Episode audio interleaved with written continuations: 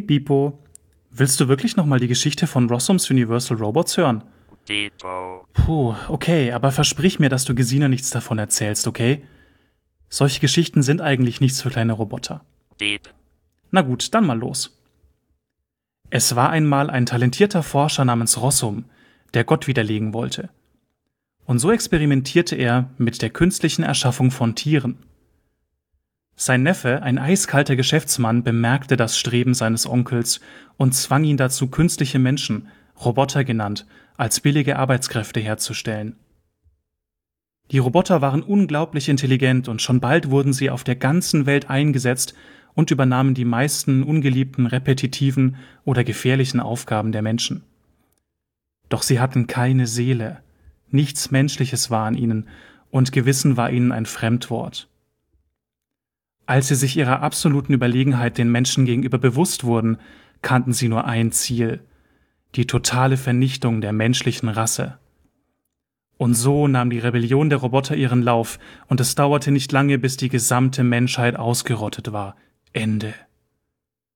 So, jetzt aber ab an die Ladestation. Nimm dir die Geschichte nicht zum Vorbild, okay? Du nimmst sie dir nicht zum Vorbild, oder?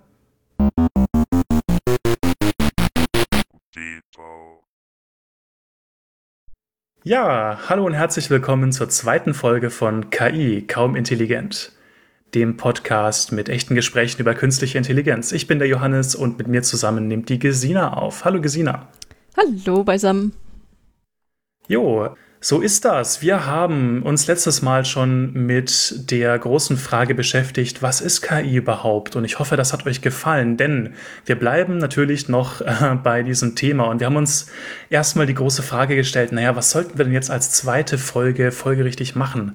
Und wir sind recht schnell bei der Fragestellung angekommen, was waren denn so die Meilensteine in der großen und auch spannenden Geschichte der künstlichen Intelligenz? Und deswegen wollen wir diese Folge einfach mal genau diesem Thema widmen.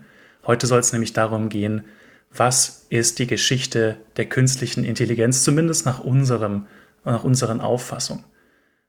Der kleine Bipo, ihr habt es gerade schon gehört, ähm, hat mich heute ein bisschen erschreckt ähm, ich habe ihm eigentlich nur eine gute Nachtgeschichte erzählen wollen. Er hängt jetzt auch gerade an der Ladestation, aber es war ein bisschen gruselig. Ich weiß nicht, Gesina, ähm, ich habe es dir ja schon erzählt. Was hältst du von der ganzen Sache?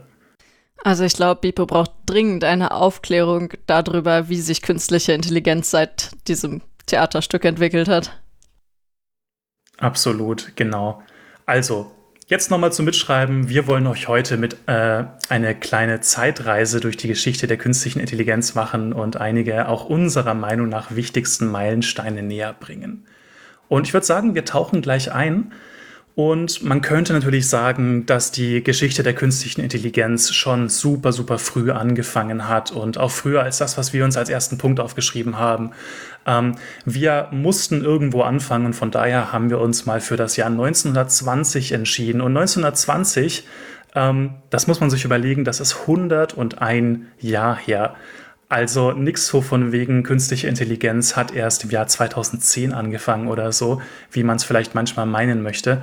Ähm, wir befinden uns tatsächlich schon im Jahr ähm, 1920 und haben da auch schon so die ersten Vorläufer von dem, was für KI wichtig ist, mitbekommen. Und zwar ähm, wurde da nämlich tatsächlich der Begriff des Roboters geprägt. Roboter, das wissen vielleicht die einen oder anderen von euch, ähm, ist ein Wort, das ist erstmal super weit verbreitet. Das ist ja auch schon, also in jeder Sprache, die man sich heute anschauen kann, in fast allen Sprachen, die man kennt auf der Welt, gibt es irgendeine Art der Abwandlung von Roboter oder Roboter. Ähm, das Ganze kommt vom slawischen Wort Roboter und das heißt so viel wie äh, arbeiten oder tatsächlich sowas wie Fronarbeit oder Zwangsarbeit. Und da sieht man auch schon, das hatte damals ähm, einen sehr, sehr ja, negativen Klang tatsächlich. Ich finde so dieses Wort Zwangsarbeit ist halt, ich, ich muss einer Maschine aufzwingen, dass sie für mich arbeitet. Gesina, ich finde das tatsächlich sehr, sehr krass, aber auch interessant, dass das quasi direkt schon die Konnotation war. Ich bin mir gar nicht sicher, ob die äh, Konnotation damals tatsächlich so negativ war. Ähm, es war vermutlich geprägt ein bisschen von der Angst davor, von etwas Neuartigem überholt zu werden. Aber sicherlich haben sich die meisten Menschen gewünscht, dass nicht sie selber die Zwangsarbeit verrichten müssen, sondern dass das bitte jemand anders für sie machen soll. Es ging sogar schon ein bisschen früher los. Also wenn man wirklich sich fragt, okay, seit wann denken denn die Menschen an künstliches Leben und künstliche Arbeiter? dann kann man das noch zurückführen auf die griechische Vorstellung eines Homunculus und die mittelalterliche oder ähm, die jüdischen Erzählungen von einem Golem. Und ich glaube, was auch recht bekannt ist, ist die Geschichte von Frankenstein, dem künstlich erschaffenen Monster aus dem Gruselroman von Mary Shelley, die kurz nach der Aufklärung in der Romantik sich damit beschäftigt hat. Ja, und das Ganze gipfelte dann, na, ob es jetzt der Gipfel war, in der Vorstellung der Roboter, der Arbeitssklaven, die man sich erschaffen kann ähm, und die möglicherweise irgendwann die Weltherrschaft übernehmen. Und ich habe das Gefühl, dass Bipo da ein bisschen was in den falschen Hals gekriegt hat. Denn an dem Zeitpunkt, also 1920, waren wir ja noch lange nicht mal so weit, dass wir überhaupt einen funktionsfähigen Computer oder ähnliches hätten. Das heißt, wirklich künstliche Intelligenz im heutigen Sinne war das definitiv nicht.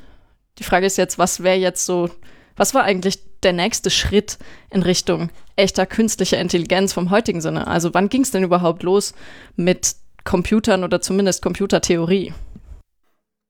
Ja, interessantes Thema. Und zwar, wir haben, ähm, wenn wir jetzt mal ein bisschen weiterspringen, wir denken uns jetzt einfach mal unsere Zeitmaschine. Wir hüpfen da wieder rein. Wir waren gerade bei 1920. Jetzt sind wir im Jahr 1936 und da ähm, muss ein ganz, ganz wichtiger Name genannt werden. Und zwar nicht nur für die künstliche Intelligenz, sondern für die Informatik allgemein.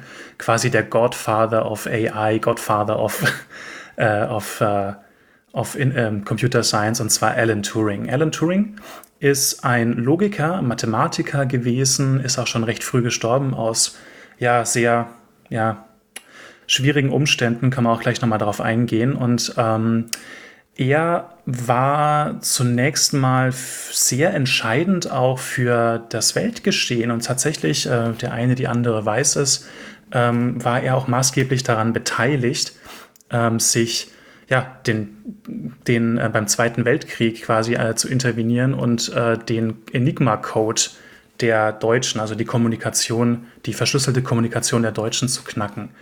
Aber hier ganz wichtig, auch für die Informatik und später auch die künstliche Intelligenz, war der Begriff der sogenannten Turing-Maschine. Und die Turing-Maschine ist ein Gedankenkonstrukt von ihm gewesen, was darauf abzielt, wie muss man denn ähm, überhaupt ein, ein, ein eine Maschine so konstruieren oder, oder wie muss man quasi die logischen Zusammenhänge begreifen von einer Maschine, sodass sie eben all das, was man in der Mathematik berechnen kann, ähm, eben auch berechnen kann und zwar auf eine automatisierte Art und Weise. Davor war es ja häufig so, man hat bestimmte logische Zusammenhänge gehabt und man konnte eben auf Basis dieser recht formalen Logik arbeiten. Aber wie kann man das Ganze überhaupt automatisieren? Also gibt es eine Möglichkeit, auch einen Computer quasi dazu zu bringen, diese logischen Begriffe äh, ja, darzustellen und eben auch zu berechnen? Ich glaube, man kann das recht gut zusammenfassen, indem man sagt, er hat eigentlich das Programmieren quasi erfunden, also zumindest das Programmieren im heutigen Sinne. Was sagst du dazu? Ich meine, ich bin Mathematikerin, du bist hier der Informatiker. Oh, okay. Hier werden gleich die Bälle hart geschossen, ich merke schon. ähm, das Programmieren erfinden, ähm, würde ich unterschreiben mit einer kleinen Ausnahme und zwar vielleicht ein ganz kleiner Wink Richtung Geschichte. Also wir werden mit unserer Zeitmaschine vielleicht doch ein bisschen hinterher springen, merke ich gerade. Wir hatten schon in einer sehr, sehr frühen Phase, auch schon weit vor Turing, hatten wir eine ähm, äh, Dame äh, namens Ada Lovelace und die Frau hat schon sehr, sehr viel Vorarbeit geleistet, wenn es um die äh, Definition von den heutigen Programmiersprachen ging. Aber es stimmt schon, Alan Turing hat tatsächlich auch schon sich damit beschäftigt, wie kann man sowas realisieren wie äh, Speicher, ähm, Speichereinträge, Schleifen in Programmiersprachen. Also würde ich schon sagen, die Turing-Maschine war auch eins der wichtigsten Vorreiter von solchen Ideen, wie man überhaupt äh, Computer programmiert. Das ähm, heißt, wir hatten jetzt quasi schon von der Zeit davor formale Sprachen und Turing hat sich dann überlegt, okay, wie definiere ich denn formal überhaupt den Begriff eines Programms und ähm, hat eine Form von Vollständigkeitsbegriff hier auch eingeführt, der einem sagt, okay, kann ich denn damit jetzt die Sachen berechnen, die mich interessieren oder nicht? Genau. Ja, also ähm, super interessantes Thema. Ich würde mich, wie gesagt, auch gerne noch mal ein bisschen weiter damit beschäftigen. Wahrscheinlich machen wir das auch irgendwann mal in einer weiteren Folge. Es gibt nämlich dieses ganz interessante Konstrukt in der Mathematik, dass man nicht alles beweisen kann, was in der Mathematik wahr ist. Und zwar nennt sich das ein sogenanntes Incompleteness oder Unvollständigkeitstheorem. Ähm, würde jetzt aber definitiv hier zu, äh, zu weit führen, aber ich finde das einen interessanten Gedanken, dass man sich überhaupt erstmal überlegen muss, ob man denn überhaupt alles automatisieren kann, was in der Mathematik wahr ist. Ähm, aber das nur ganz, ganz am Rande. Ich ähm, werde auch äh, was zu dieser Turing-Maschine noch reinstellen in die Show Notes. Und zwar gibt es dann ein interessantes Video von Computerfile. Ähm, also auch ein sehr, sehr interessanter Kanal, würde ich auch jedem ans Herz legen. Numberfile, Computerfile ähm, werde ich auch verlinken. Und da wird es nochmal ein bisschen erklärt, wie so eine Turing-Maschine allgemein abläuft, was die Ideen dahinter sind. Bin ich mal gespannt, ob wir Bepo begeistern können für die zugrunde liegende Mathematik von Beweisen. Ja, mal schauen.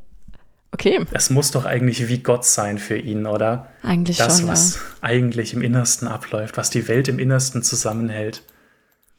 Aber jetzt dürfen wir nicht zu weit vorgreifen, denn Problem Solver kommen gleich noch. Wir können jetzt also, also theoretisch können wir jetzt quasi einen Computer bauen und den Computer auch programmieren. Äh, jetzt, also das wäre jetzt der nächste Punkt, an den ich springen würde in der Zeitlinie. Es, es hat noch eine ganz schöne Zeit gedauert, bis man überhaupt tatsächlich Computer hatte, auf denen man auch wirklich alles ähm, programmieren konnte, was Turing so vorhergesagt hat. Also die Geschichte der Computer ist sowieso noch mal eine ganz eigene Sache. Ähm, am Anfang waren das rein mechanische Rechenmaschinen und die waren auch nur programmierbar, indem man wirklich Kabel manuell umgesteckt hat. Und die haben auch ganze Schränke und ähm, naja, Hallen teilweise gefüllt. Und ein äh, wichtiger Punkt hier, ähm, der zumindest damals der erste sogenannte Turing-vollständige Computer war. Also ein Computer war, der nicht nur programmierbar war, also ähm, nicht nur ein Ding, das immer dasselbe tut, sondern ein Ding, dessen Funktionalität man manuell auch ändern kann. Ähm, sondern, also er war programmierbar so, äh, und er konnte eben alles, was die Turing-Maschine theoretisch vorhergesagt hat. Das war ähm, eigentlich vorher schon geglückt mit einem anderen Computer, aber man wusste das damals noch nicht. Also wirklich bewiesen, dass das, dass der ENIAC, so hieß der Computer 1943, ähm, Turing vollständig ist. Das hat man eben nur für diesen Computer. Ja, okay, also man hatte jetzt so einen Schrank äh, während des Zweiten Weltkriegs, der Programme ausführen konnte, ähm, so wie Turing sich das vorgestellt hat und den man auch wirklich programmieren konnte. Das heißt, wir hätten jetzt schon fast die ganzen Grundlagen, um wirklich ähm, irgendwas mit KI auf Computern programmieren zu können. Aber ein Schritt fehlt vorher noch. Das ist richtig. Und zwar springen wir mh, hm, noch ein kleines bisschen weiter, und zwar diesmal ins Jahr 1950. Und wir verlassen Alan Turing jetzt immer noch nicht, denn jetzt geht es nämlich um den wahrscheinlich auch wieder sehr bekannten Turing-Test. Und zwar jedes Mal, wenn ich zumindest über künstliche Intelligenz mit Leuten spreche, dann kommt sehr, sehr schnell auch dieser, ja, dieser Begriff des Turing-Tests zustande. Turing selber hat ihn natürlich erstmal nicht Turing-Test genannt, sondern das war für ihn das sogenannte Imitation Game. Äh, Gab es auch ein ganz wichtiges Paper dazu, was ich auch in den Shownotes verlinken würde. Ähm, das Imitation Game äh, gibt übrigens auch einen sehr, sehr guten Film dazu. Kommt alles in die Shownotes, ähm, nennt sich auch The Imitation Game, auch ein sehr guter Film über äh, Alan Turing selbst und auch die äh, Entschlüsselung oder das, das Knacken von dieser Enigma-Maschine im Zweiten Weltkrieg. Aber zu diesem Imitation Game, das ist jetzt wirklich eine Idee von Alan Turing, die folgende Frage beantworten möchte, beziehungsweise es ist ein Test. Es ist ein Test, der nämlich einfach mal überprüft, ob eine gegebene Maschine, da muss man auch gar nicht reinschauen in die Innereien dieser Maschine, aber ob eine gegebene Maschine eine dem Menschen ebenbürtige Intelligenz besitzt. Und wie funktioniert das Ganze? Naja, wir haben erstmal zwei Subjekte. Ich sage jetzt äh, sehr ähm, ich sage jetzt hier aus einem guten Grund Subjekte, weil ähm, wir werden gleich sehen, dass das entweder Menschen sein können oder eben auch Computer sein können. Wir haben zwei Subjekte A und B und wir haben eine außenstehende Person C. Das ist jetzt wirklich auch eine Person. Und diese Person C muss jetzt herausfinden, einfach durch Fragen, am besten geschriebene Fragen, ähm, wer denn ein Mensch ist von diesen Personen A und B und wer ein Computer ist. Und hier sieht man eben auch, das ist ein Test, der quasi von außen her abläuft. Da geht es nicht um die Innereien dieser Maschine, sondern da geht es wirklich darum, ich stelle Fragen ähm, und versuche dadurch eben herauszufinden, quasi, ob ich mich gerade mit einem Menschen oder mit einem Computer unterhalte. Und damit, und dieser Test ist eben dann genau dann bestanden, wenn die Person C überhaupt nicht mehr herausfinden kann, wer von den beiden jetzt ein Mensch und wer ein Computer ist. Also wenn ein Computer wirklich so gut darin ist, einen Menschen zu simulieren und auch wirklich jemanden hinters Licht führen kann, dann ist das, ähm, dann ist dieser Test bestanden und das soll eben so ein bisschen diese Frage beantworten wie man herausfinden kann, ob Maschinen denn irgendwann denken können. Ich finde es da auch ganz wichtig, dass man sich mal anschaut, was genau jetzt der Begriff war. Also ging es Turing jetzt wirklich darum, äh, einen Test zu entwickeln, der herausfindet, ob wirklich ein, eine Maschine ein Bewusstsein entwickelt oder nicht?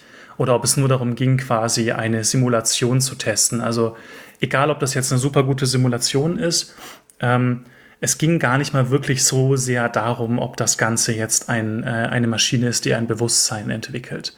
Es gab da auch einen sehr interessanten Streit zwischen, oder ein, zumindest eine Streitschrift, sage ich mal, zwischen Turing und einem anderen Forscher, wo es wirklich auch darum ging, ja, man kann ja mit diesem Test ja gar nicht testen, ob das ein Bewusstsein hat. Turing hat dann gesagt, doch, das geht schon, wir können es nämlich überhaupt nicht anders machen. Also wie gesagt, ich verlinke das äh, Paper mal, ist auf Englisch natürlich. Turing kam aus Großbritannien. Ähm, und da sieht man auch nochmal genau, was da jetzt genau die Idee dahinter war. Genau. Tatsächlich äh, ist das jetzt eher das traurige Ende des Kapitels, schätze ich fast. Denn ähm, den nächsten Meilenstein, den wir ansprechen möchten, hat Turing selber gar nicht mehr miterlebt nach seinem Selbstmord 1954. Ähm, nichtsdestotrotz, er hat es geschafft, zusammen mit äh, vielen anderen klugen Köpfen, dass wir jetzt nicht nur die mathematischen Grundlagen, also nicht nur die Motivation für künstliche Intelligenz haben und die Vorstellung, wo es denn hingehen soll, sondern auch die mathematischen Grundlagen, ähm, die informationstheoretischen Grundlagen, wie denn, was denn eigentlich ein Programm ist und auch die Hardware-Grundlagen, wie man denn so ein Programm überhaupt programmieren kann und am Ende auch eine Maschine hat, die das automatisiert ausführen kann. Und zu guter Letzt ist er, wie wir gehört haben, auch daran schuld, dass man jetzt zumindest mal eine erste Vorstellung davon hat, was ist jetzt eine künstliche Intelligenz und was ist nur ein stupides Programm. Und das führt uns auch zu dem nächsten tatsächlich wichtigen Punkt in der Geschichte der KI. Manche nennen es auch die Geburtsstunde der KI. Und wir haben es beim letzten Mal auch kurz erwähnt. Nämlich, ich hoffe, ich spreche es richtig aus, Dartmouth College. Das war 1956, das heißt schon mitten im Kalten Krieg, zehn Jahre nach dem Zweiten Weltkrieg. Und äh, da haben sich einige wirklich kluge Köpfe zusammengesetzt mit der Idee, sie würden gerne nicht nur definieren, was künstliche Intelligenz jetzt genau ist, sondern auch die ersten Schritte für die Entwicklung einer solchen tätigen. Und Johannes, was gibt's noch dazu alles zu sagen? Ich glaube, da könnte man auch einen ganzen Abend drüber berichten. ja, also ich fand es interessant, mal einfach mal sich anzuschauen, was denn der ähm, Bericht gesagt hat, und zwar einfach das Forschungsvorhaben. Es ist ja normalerweise so in der Forschung, wenn ich etwas, ein neues Projekt starten möchte, dann brauche ich dafür Gelder. Die Gelder kommen aus verschiedenen Töpfen, zum Beispiel aus der Regierung oder aus äh, privaten Fonds und so weiter oder aus ja tatsächlich auch ähm, regierungsnahen äh, Unterstützenden. Und ähm, wenn man sich diesen Projektantrag mal anschaut, dann stehen da so ein paar Dinge drin, die man einfach heute schon als gegeben sieht. Und zwar einfach ja, die modernen Ideen davon, welche Bereiche es in der künstlichen Intelligenz gibt. Da steht zum Beispiel schon explizit drinnen, wir möchten uns genauer anschauen, wie man eben lernende Systeme realisiert, also wirklich Maschinen, die auch auf Basis von gegebenem Wissen auch lernen können, aus Fehler und Irrtum lernen können. Da steht zum Beispiel auch schon drinnen die äh, natürliche Sprachverarbeitung, all solche Dinge, die als die heutzutage einfach schon, ja, ich sag mal, realisiert wurden oder zumindest schon in einem sehr, sehr weiten, fortgeschrittenen Stadium sind. Das heißt also, ähm, da wurden wirklich Themen gesprochen, die auch schon, ja, bis heute durchgezogen werden. Und ab diesem 1956er Dartmouth College äh, was ungefähr zwei Monate ging, ähm, war es dann auch so, dass man wirklich von der künstlichen Intelligenz als eigenständiges Forschungsgebiet gesprochen hat. Davor war das immer so, vielleicht so ein bisschen der Glauben an eine Automatisierung, aber jetzt wirklich auch, hey, wir, wir möchten mal konkret daran forschen, wir möchten das voranbringen, wir möchten Maschinen entwickeln, die Probleme lösen. Ähm, und da stand auch wirklich schon drinnen, wir haben das Vorhaben, das äh, Maschinen zu entwickeln, die Probleme lösen, welche derzeit noch Menschen vorbehalten sind. Und das ist, sollte euch auch schon bekannt vorkommen. Ähm, das wurde nämlich später auch zum Beispiel von Elaine Rich und anderen Leuten äh, aufgegriffen und finde ich auch nach wie vor noch eine der schönsten Definitionen von künstlicher Intelligenz und gab es auch schon vorher im Projektantrag. Genau. Ich hoffe, Bipo erinnert sich an der Stelle an die Folge von vorher. Bipo, wenn du das hier hörst, ja, später, und wenn du jetzt nicht schon wieder ausgebüxt oder bist oder so, dann hör dir das an und hör ganz genau zu. Richtig. Denn das waren auch ähm, so mit, also wie du gesagt hast, an der Stelle in diesem Dartmouth College ähm, schon beim Projektantrag wurden die Themenbereiche abgesteckt, um die es bei künstlicher Intelligenz gehen soll. Und ein wichtiger Themenbereich ist zum Beispiel Automatisierung und nicht Weltherrschaft. Bipo, hör dir das an. genau. Also das äh, so viel zur Begriffsprägung. Ich persönlich fand es auch tatsächlich sehr interessant, wer da jetzt alles dabei war. Das war sehr interdisziplinär. Da waren Kognitionswissenschaftler dabei, Computer Engineers, Neurowissenschaftler, theoretische Informatiker, Wahrscheinlichkeitstheoretiker, Mathematiker, ähm, Psychologen und so weiter. Und äh, das war wirklich eine ausgewählte Truppe. Und wenn ich mich recht erinnere, dann ähm, war es tatsächlich so, dass für zwei Monate Geld beantragt wurde. Und es war tatsächlich geplant, dass all diese Bereiche, die abgesteckt wurden für die künstliche Intelligenz, an denen immer noch geforscht wird und es hunderte und abertausende ungelöste Probleme gibt, dass sie die in diesen zwei Monaten lösen wollen. Ähm, sehr hehres Ziel. Sie sind nicht ganz so weit gekommen. Nichtsdestotrotz war es die Geburtsstunde von diesem Forschungsbereich. Ich glaube, das ist vielleicht noch mal was, was man erwähnen sollte, wie unwahrscheinlich sehr die sich damals verschätzt haben. Und irgendwie auch so ein bisschen das Interessante, dass man halt gesagt hat, wir handeln das mal in zwei Monaten ab und dann ist alles gelöst.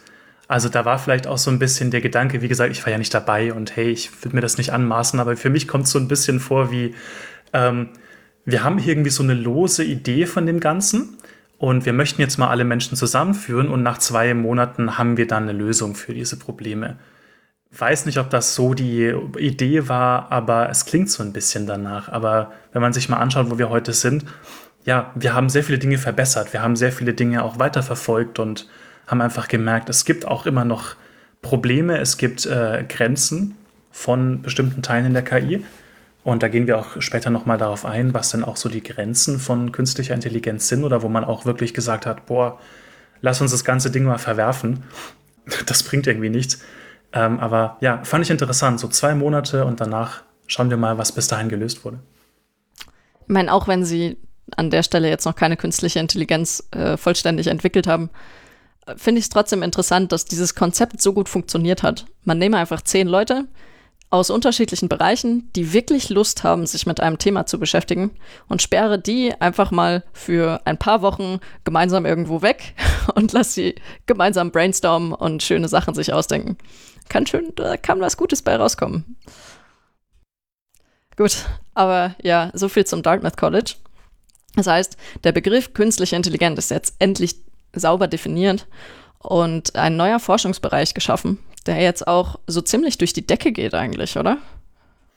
Richtig, und zwar, wir springen mal gleich wieder in die Zeitmaschine und äh, brausen ins Jahr 1960 und haben hier einen aufstrebenden Informatiker, Frank Rosenblatt, und der baut tatsächlich das, was man als erste lernfähige Maschine bezeichnen kann, und zwar das sogenannte Perzeptron. Die Menschen, die in meinem Kurs sind, die werden jetzt aufhören, denn Perzeptrons haben wir auch besprochen. Ähm, und das Ganze basiert wirklich auf diesem ähm, Prinzip des Versuchs und Irrtums, Trial and Error im Englischen. Und die Idee dahinter ist quasi immer, dass man sagt, man gibt mal ein paar Daten vor, guckt, was die Maschine damit macht. Und wenn die Maschine Erfolg hat, dann sagt man, hey, das ist doch perfekt, da müssen wir weiter in diese Richtung gehen. Was meinst du denn mit Daten? Daten wären in dem Fall zum einfach Beispiel. Also wenn ich jetzt als Problem habe, ähm, Bilderkennung, dann würde ich ihm vorgeben, ein paar Bilder, wo Hunde drin sind und ein paar Bilder, wo keine Hunde drin sind. Und dann soll er daraus halt sich selber erarbeiten, was ein Hund ist und was nicht, oder wie? Ja, genau, richtig. Also vielleicht am Anfang jetzt noch weniger mit Bilddaten und so weiter, das kommt dann erst später, aber im Prinzip ist es sowas. Also habe ich vielleicht jetzt ein bisschen unsauber erklärt, genau. Also mit Daten meinte ich, man hat bestimmte, ähm, ja, zum Beispiel einen Text oder man hat äh, bestimmte tabellarische Daten und man hat immer quasi ein, ähm, eine Idee davon, ob das jetzt zu einer bestimmten Klassifizierung oder einem bestimmten Konzept gehört oder eben nicht. Also ich mache das Ganze jetzt vielleicht mal kurz mit dem Beispiel der Bilddaten, weil es schön eingängig ist. Wir bleiben bei den Hunden, bei den Katzen. Wir schmeißen viele Bilder drauf auf dieses System und sagen jedes Mal, ob es ein Hund oder eine Katze ist. Und dementsprechend können die Interna dieses Systems angepasst werden. Und da verweise ich jetzt auch auf wieder eine Folge, die wir bestimmt auch mal in der Zukunft machen werden, von ähm, dieser Art von Perzeptron bzw. neuronalen Netzen, die jetzt hier auch wirklich auf Fahrt aufgenommen haben. Und da geht es wirklich genau um diesen Versuch und Irrtum. Wenn ich etwas reinwerfe, was die Maschine gut macht, dann möchte ich natürlich dieses Verhalten verstärken von der Maschine. Und wenn etwas nicht so gut funktioniert, also ein Error quasi dann ist oder ein Mismatch zwischen dem, was eigentlich gewünscht ist und was die Maschine ausspuckt, dann möchte ich das in irgendeiner Art und Weise mathematisch gesehen bestrafen. Genau. Und diese Idee an sich ist sehr, sehr stark verankert in der Psychologie.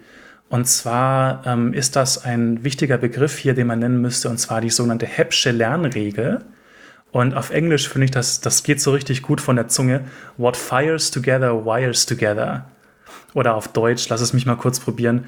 Was gleichzeitig feuert, wird miteinander verbunden. Und das kommt direkt aus der Neuropsychologie und sagt einfach äh, diese, diese Vorstellung, wenn man etwas lernt als Mensch oder auch als Tier zum Beispiel, ja, und man hat zwei, drei Neuronen, man hat einen Verbund von Neuronen, die gemeinsam quasi aktiviert werden, dann wird diese Verbindung verstärkt. Und wenn diese, wenn, wenn diese Neuronen lange Zeit nicht gemeinsam feuern, dann wird diese Verbindung langsam abgeschwächt. Und diese Idee, die kommt jetzt mit diesem Perzeptron auch zum ersten Mal zum Tragen. Ja, also hier auch eine starke Verbindung zur Psychologie.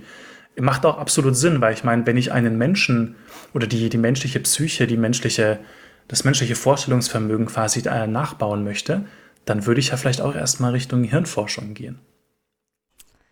Ich muss zugeben, ich finde ähm, die Frage, wie solche Algorithmen lernen können, immer recht süß, weil ich mir dann vorstelle, wie ich versuche, Basketball zu lernen. Ich habe meinen Ball und ich kann die Höhe verändern und den Winkel, in dem ich den Ball werfe. Und ich werfe, stell fest, ach scheiße, ist zu tief. Okay, verändern wir den Winkel ein bisschen in die richtige Richtung. Werfe ich nochmal. Okay, jetzt ist es zu hoch. Verdammt. Verändere ich den Winkel nochmal ein bisschen und heb's vielleicht auch ein bisschen an und dann ist es schon viel besser. Und das mache ich so lange, bis ich den Optimal, das Optimum rausgefunden habe. Und genau so ist das ähm, bei den, äh, also zumindest so ähnlich, bei den ursprünglichen Lernmodellen auch. Man lässt das System einfach selber immer wieder ausprobieren also man gibt ihm ein Beispiel und es muss ausprobieren ähm, selber, was es für dieses Beispiel zum Beispiel klassifizieren würde, Hund oder Katze. Und äh, dann sagt man ihm, das war aber richtig, das war aber total falsch. Oder das war eben richtig. Also, ähm, tja, wie wenn du Bipo versuchst beizubringen, er soll nicht gegen den Stuhl fahren. Und äh, ja, ähm, dann, wenn das Netz feststellt, oh, jetzt habe ich aber Bockmist gebaut, was muss ich denn machen, dass ich es beim nächsten Mal für dieses Beispiel richtig mache? Äh, so kann das Modell sich selber eben schön anpassen. Ich fand, das hast du sehr schwer erklärt. Dankeschön. aber keine Angst. Weder du, Bipo, noch unsere Zuhörer, ihr müsst das jetzt auf Anhieb verstehen. Was ihr euch bloß merken müsst, ist, ähm, es gab schon sehr früh, also tatsächlich, äh, das war schon noch viel früher, nämlich während des Zweiten Weltkriegs noch, äh, da wurde diese Idee, dass man ja das Gehirn, also Neuronen unsere Nervenzellen künstlich in Computern nachsimulieren könnte. Das wurde damals schon erfunden mit der McCulloch-Pitts-Zelle, wenn ich das richtig aus ausgesprochen habe. Ähm, damals hatte man schon eine Idee, wie man denn einen, ein einzelnes Neuron simulieren könnte. Und ähm, das wurde dann eben später, äh, 1949, von der Hebschen Lernregel ergänzt. Und dann ging es wirklich los. Denn ähm, Frank Rosenblatt, äh, oder Frank Rosenblatt, Entschuldigung. Ich bin mir da auch nicht ganz sicher, muss ich gestehen. Ähm, wir werden es herausfinden. Also, äh, unser guter Frank Rosenblatt, der die erste lernfähige Maschine baut, hat das nämlich auch eben auf der Basis eines neuronalen Netzes gemacht. Und in der Zeit ist auch ein erstes neuronales Netz tatsächlich kommerziell in Anwendung gekommen, nämlich das Netz Adeline hieß das. Und Adeline ähm, war zuständig für Echtzeit-Echofilterung. Das heißt, hier hatten wir eine Anwendung in der Tontechnik. Das finde ich recht interessant an der Stelle. Ja, genau. Okay, das heißt 1960 erste lernende Maschine und auch ähm, erste kommerzielle Anwendung davon. Was wir jetzt hier gesehen haben, ist ja quasi, dass wir ähm, 1960 schon so diese ersten lernfähigen Maschinen hatten. Ich würde jetzt gerne noch mal ein bisschen weiterspringen und zwar sechs Jahre später ist in 1966 und als ich den Punkt zum ersten Mal gesehen hatte ähm, und mich ein bisschen weiter damit beschäftigt hatte, weil das auch einfach, finde ich auch einen großen Meilenstein. Und zwar, es geht hier um den ja, allerersten Chatbot, den man hatte. Also Chatbots kennt man vielleicht heutzutage.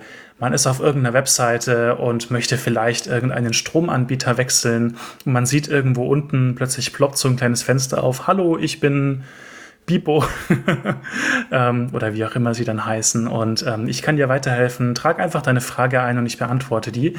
Ähm, man kann Fragen stellen, man bekommt Antworten. Das sind Chatbots.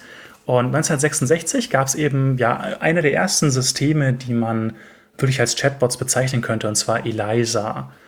Ähm, ELISA ist eine Schöpfung unter anderem vom MIT-Professor Josef Weizenbaum. Kommt aus Deutschland, aus Berlin, wenn mich jetzt nicht alles täuscht. Und ich habe zuerst gedacht, Josef Weizenbaum, er ist irgendwann dann ähm, ausgewandert nach äh, in, in, die USA und oder musste wahrscheinlich sogar flüchten. Ich habe nochmal genauer nachgeschaut. Wir befinden uns in den 1930er Jahren, also es ist auch sehr wahrscheinlich, dass die Familie äh, vor den Nationalsozialisten geflohen ist. Ich kann es aber gerade nicht, nicht korrekt verifizieren. Ich gehe jetzt nur davon aus, äh, die Person ist emigriert und hat seither dann quasi in den USA geforscht und gelehrt. Und ähm, ich war immer so der Auffassung, klar, das ist jemand, der nur Englisch spricht und, und so weiter. Da habe ich mich ein bisschen weiter mit beschäftigt und habe dann gemerkt, nein, nein, nein der hat eine richtige Berliner Schnauze. Also das äh, ist ein, ein, Prof, dem man auch super gerne zuhört und er hat auch eine wirklich coole Lebensgeschichte und ich verweise wieder auf eine, auf eine zukünftige Folge, äh, die ich wahrscheinlich auch gerne nur Josef Weizenbaum widmen wollen würde, weil das echt eine ziemlich coole Socke ist, glaube ich. Ähm, ja, Chatbot Eliza ist erstmal ausgelegt unter anderem als Psychotherapeutin oder Psychotherapeut. Und es soll darum gehen, dass die Menschen sich mit dieser, mit dieser Maschine unterhalten können und einfach Fragen stellen können, zum Beispiel sowas wie, ich bin traurig.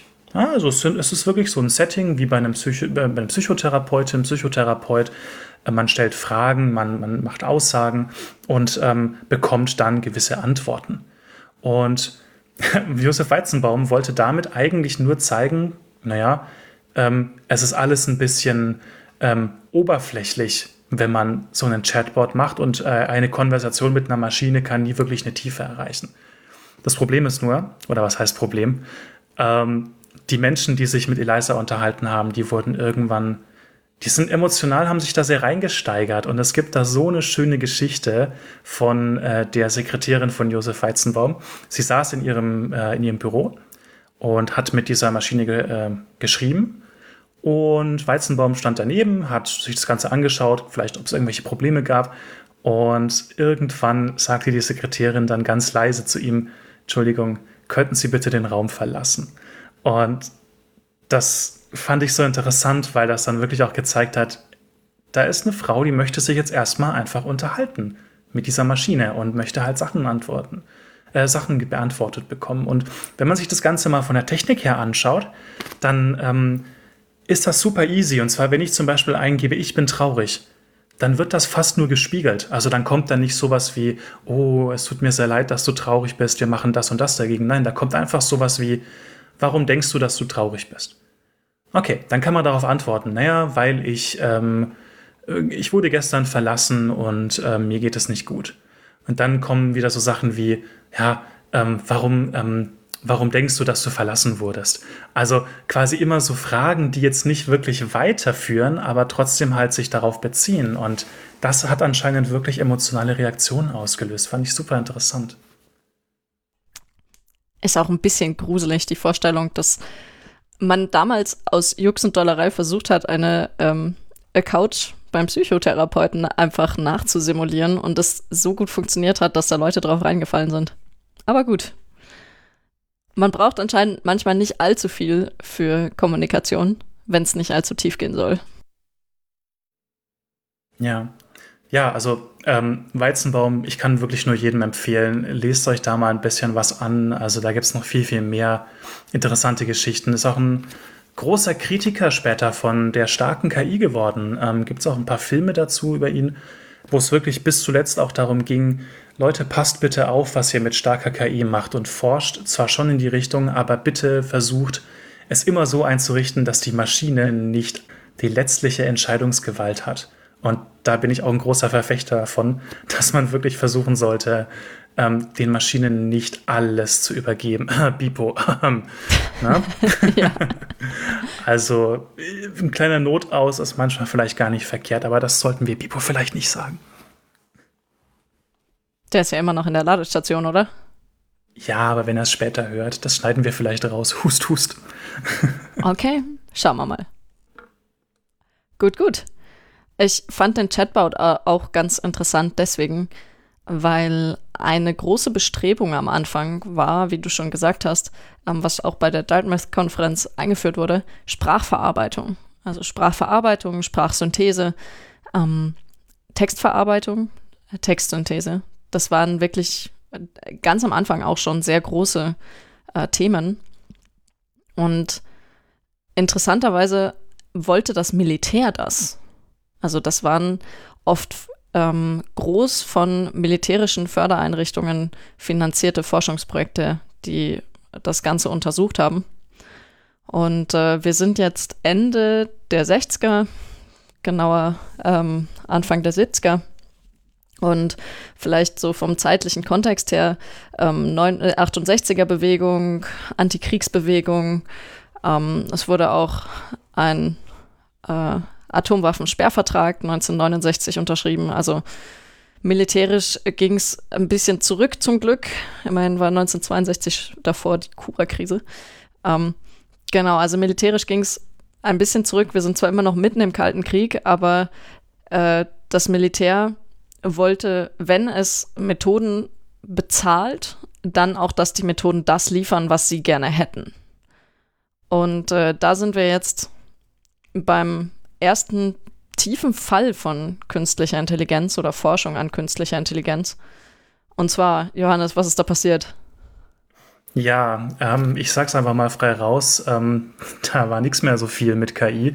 Und zwar, wir sind in den 1970ern im ersten sogenannten KI-Winter. Und KI-Winter sagt, glaube ich, schon vieles aus. Ich habe ein bisschen geschaut, was so die Wortschöpfung ist und woher das kommt. Ähm, weil du gerade schon ähm, ja, Kalter Krieg und so weiter angesprochen hast, äh, was vielleicht auch dann noch kommt. Ähm, ja, vielleicht könnte man auch von einem atomaren Winter sprechen, aber Winter hat ja auch immer erstmal so eine oftmals negative ähm, Konnotation, wenn es darum geht, nichts mehr wächst, nichts mehr gedeiht. Ähm, was aber auch wieder impliziert, es kann auch wieder weitergehen. Aber wir hatten in den 1970ern erstmal einen wirklich starken Einbruch von der Bewilligung von Forschungsgeldern und, und, und. Also da ging es ziemlich bergab mit der künstlichen Intelligenz. Ähm, ein wichtiges Ereignis, was da vielleicht auch maßgeblich dann ähm, daran beteiligt war, ist ein ja, Paper. Man möchte es nicht glauben, aber ein einziges Paper hat da wahrscheinlich schon ja, viel angerichtet. Und zwar geht es hier um Perceptrons. von 1969 von Marvin Minsky. Das ist auch eine Person, die beim Dartmouth College dabei war. Und Seymour Papert, da bin ich mir gerade nicht sicher, ob er dabei war. Und ähm, Perceptrons, wir hatten es ja vorhin schon gehört, Perceptrons von äh, Frank Rosenblatt.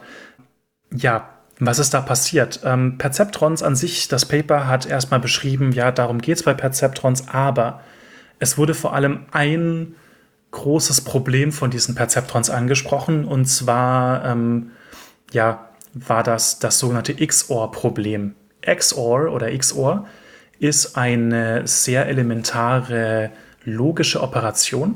Ähm, Thema Stichwort Computer wieder. Ja, wir befinden uns immer noch in der Computertechnik und Computer, wir hatten es schon gehört, sollten ja wirklich automatisiert Probleme lösen, auch aus der Mathematik. Und wenn und diese XOR-Funktion, die hat ein riesiges Problem, die kann durch diese Perzeptrons einfach mathematisch nicht gelöst werden.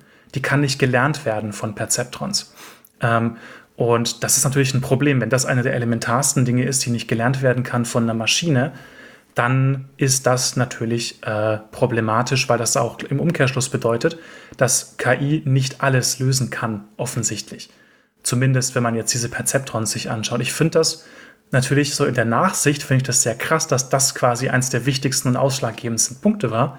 Aber Perzeptrons ja, waren zumindest in ihrer grundlegenden ähm, Auslegung sehr ja, problematisch, weil man konnte diese einfache Funktion nicht lösen. Später hat man natürlich trotzdem dann rausgefunden, Perzeptrons, wenn man sie ein bisschen umbaut, dann klappt das trotzdem. Man kann diese Funktion auch lösen. Das führt dann später dazu, dass wir auch wieder ähm, ja, in der heutigen Zeit angelangt sind und mit neuronalen Netzen sehr viele Dinge lösen kann. Aber früher, das war einfach ein riesiges Problem. Genau. Ich kann mir auch irgendwie vorstellen, wie das damals abgelaufen ist. Also jetzt hier reine Hypothese. Da kam diese große, also das tolle Dartmouth College und hat totale Werbung gemacht mit dem neuen Buzzword künstliche Intelligenz. Ähm, hat diese wunderschönen Theorien von Perzeptronen ausgegraben und gesagt, damit können wir alles lösen. Und dann kamen ein paar Leute und haben coole Anwendungen damit geschrieben. Und dann kam so ein Mathematiker und hat, auf hat da mal drauf geguckt und gesagt, ja, das ist ja schön, aber damit könnt ihr wirklich nicht alles lösen. Und dann kamen die ganzen Investoren und haben gesagt, was, man kann nicht alles damit lösen? Na, dann gibt's gar kein Geld mehr. Naja, ähm, ganz so schlimm war es wahrscheinlich nicht. So ist es wahrscheinlich auch nicht ganz abgelaufen. Aber ich finde es ein sehr schönes Beispiel, weil es zeigt, wie ein Winter oder ein, ein Entwicklungshemmer einfach sein kann. Äh, nicht, dass nicht nur, dass zu hohe Erwartungen vielleicht geweckt werden, sondern dass ein Versagen der Technologie schlicht und ergreifend vorhergesagt wird. Genau. Das ähm, hat mich aber gerade auch sehr, sehr stark an, an, an also ich habe mich gerade sehr erinnert gefühlt an so ein paar Dinge, die ich auch schon erlebt habe tatsächlich oder auch gelesen habe heutzutage. Es ist oftmals so, dass du halt einfach sagst, hey, wir haben so coole Sachen, die wir jetzt mit KI lösen können und KI kann alles und weiß alles. Und irgendwann kommt dann raus, Moment mal, nicht alles. Also wenn man wirklich mal die grobe, wirklich die krude Theorie sich anschaut, die fundamentale äh, Theorie dahinter, da geht nicht alles. Und das finde ich so interessant, dass das immer wieder kommt. Also ja, es ist eine Welle tatsächlich. Aber ähm, merkt ihr das mal? Auch vielleicht für eine spätere Folge. Denn zumindest mathematisch könnten wir inzwischen alles. Mit genügend Rechenleistung. Da sind wir allerdings noch nicht. Also zumindest nicht zu der Zeit, wo wir uns gerade befinden. Wir sind immer noch in den 1970ern. Die ganzen Gelder vom Militär sind dahin, weil so ein Mathematiker vorhergesagt hat, naja, das kann halt nicht alles. Und äh, das heißt, das ist, dass KI wieder so ein bisschen in der Versenkung verschwunden ist. Jetzt ist die Frage, also lehne mich mal heraus, also ein bisschen weit raus und sag, jetzt startet so die Ära der Expertensysteme. Und dafür müsste man jetzt erstmal wissen, was genau ist ein Expertensystem. Jo, was ist ein Expertensystem? Ähm, es ist so, dass man jetzt vielleicht gemerkt hat, oh, diese ganzen ähm, sogenannten konnektivistischen, konnektionistischen Systeme, also sowas wie neuronale Netze, ähm, die sind anscheinend irgendwie erstmal problematisch, weil sie nicht alles lösen können. Und was man jetzt weitergemacht hat, ist diese Idee, dass man ja, wenn man später kommerziell KI einsetzen möchte, dann möchte man ja vielleicht ein System haben, was einem so als Assistenten dient. Finde ich ganz cool, dass das schon recht früh auch in so eine Richtung Assistenz gegangen ist von der natürlichen, von der menschlichen Intelligenz. Und zwar, ich habe eine Maschine und ähm, die möchte ich, der möchte ich jetzt eine Anfrage stellen und das soll dieses System für mich lösen. Und zwar nicht einfach so Trivia Knowledge, also nicht einfach sowas wie, wer war der 15. Präsident der Vereinigten Staaten, nein, sondern ähm, es sollte wirklich auch möglich sein, äh, komplexere Anfragen zu stellen, für die man erstmal ja, inferieren muss, für die man verschiedenste Arten der, des Wissens zusammenknüpfen muss und dann zu, einer Aus, äh, zu, einem, zu einem Ergebnis kommen sollte. Und das ist genau das, was mit Expertensystemen passiert ist. Ähm, wir sind jetzt mittlerweile bei 1972 angekommen. Da war nämlich auch ein wichtiges Expertensystem und zwar nannte sich das MySyn, M-Y-C-I-N. Und das war ein Expertensystem, ähm, was vor allem in der medizinischen Diagnostik Anwendung gefunden hat. Und ich finde es spannend, dass man sehr häufig, ähm, auch heutzutage zum Beispiel, wieder Richtung medizinische Diagnostik geht, was ich auch sehr positiv finde, wenn man es richtig einsetzt, weil das auch etwas ist, wo man wirklich aktiv auch der Gesellschaft, äh, sag ich mal, einen Dienst erweisen kann. Kleiner Wink an Bipo, vielleicht willst du ja mal ein bisschen weiter reinschauen in, in solche Systeme, die auch wirklich der Gesellschaft was bringen. Ähm, MySyn war, zumindest das, was ich jetzt ähm, hier rausgelesen habe, ich glaube, das ist auch nicht ähm, alles, was MySyn konnte, aber MySyn wurde vor allem am Anfang eingesetzt für ähm, die Diagnose von Blutinfektionen. Und da soll es dann quasi darum gehen, dass wir ähm, eine Anfrage stellen können, wie zum Beispiel, ich, ich sag dir jetzt als System, ich sag dir jetzt quasi, in, ich, ich trage ins System quasi sowas ein wie, ähm, hey, ich habe folgende Beschwerden. Dann kommt quasi raus, hm, okay, interessant, könnte das und das sein, gib mal vielleicht ein paar mehr Infos. Und dieses System hat tatsächlich auch sowas gesagt wie, ich bin mir nicht 100% sicher. Ich brauche vielleicht mal weitere Laboruntersuchungen oder neue Blutbilder. Und ähm, oder konnte zum Beispiel auch sowas sagen wie, ähm, kannst du mir vielleicht noch mal mehr Informationen geben? Ich äh, habe vielleicht eine Idee, aber dazu bräuchte ich noch mal mehr Infos. Also diese Rückfragen, die gestellt werden konnten, die sehr, sehr erinnern an so ein typisches Assistenzsystem. Ja? Ähm, das war da quasi die Idee dahinter zwischen diesem, diesem ersten Expertensystem was in der medizinischen Diagnostik Anwendung gefunden hat. Ich fand es auch interessant, eben diesen quasi Sinneswandel, weil bei dem generellen Bereich maschinelles Lernen geht es ja darum, ähm, ich werfe möglichst viele, also ich gebe möglichst viele Beispiele vor und dann muss das Modell sich selber so lange anpassen, bis es für diese Beispiele gut funktioniert. Also es muss sich Wissen selbst erarbeiten anhand von Beispielen. Während bei Expertensystemen eher die Richtung andersrum ist, dass man sich vorher überlegt, was habe ich denn an Wissen und das dann einfach in einer, ja, zum Beispiel einer großen Datenbank abspeichert und äh, dann Lookups macht und das dann mit einem schönen ähm, User Interface verbindet und vielleicht auch noch mit ein bisschen Problem Solving, also ähm, einfachen logischen Regeln, die es erlauben, aus zwei verschiedenen Wissensquellen eine neue Folgerung zu tätigen.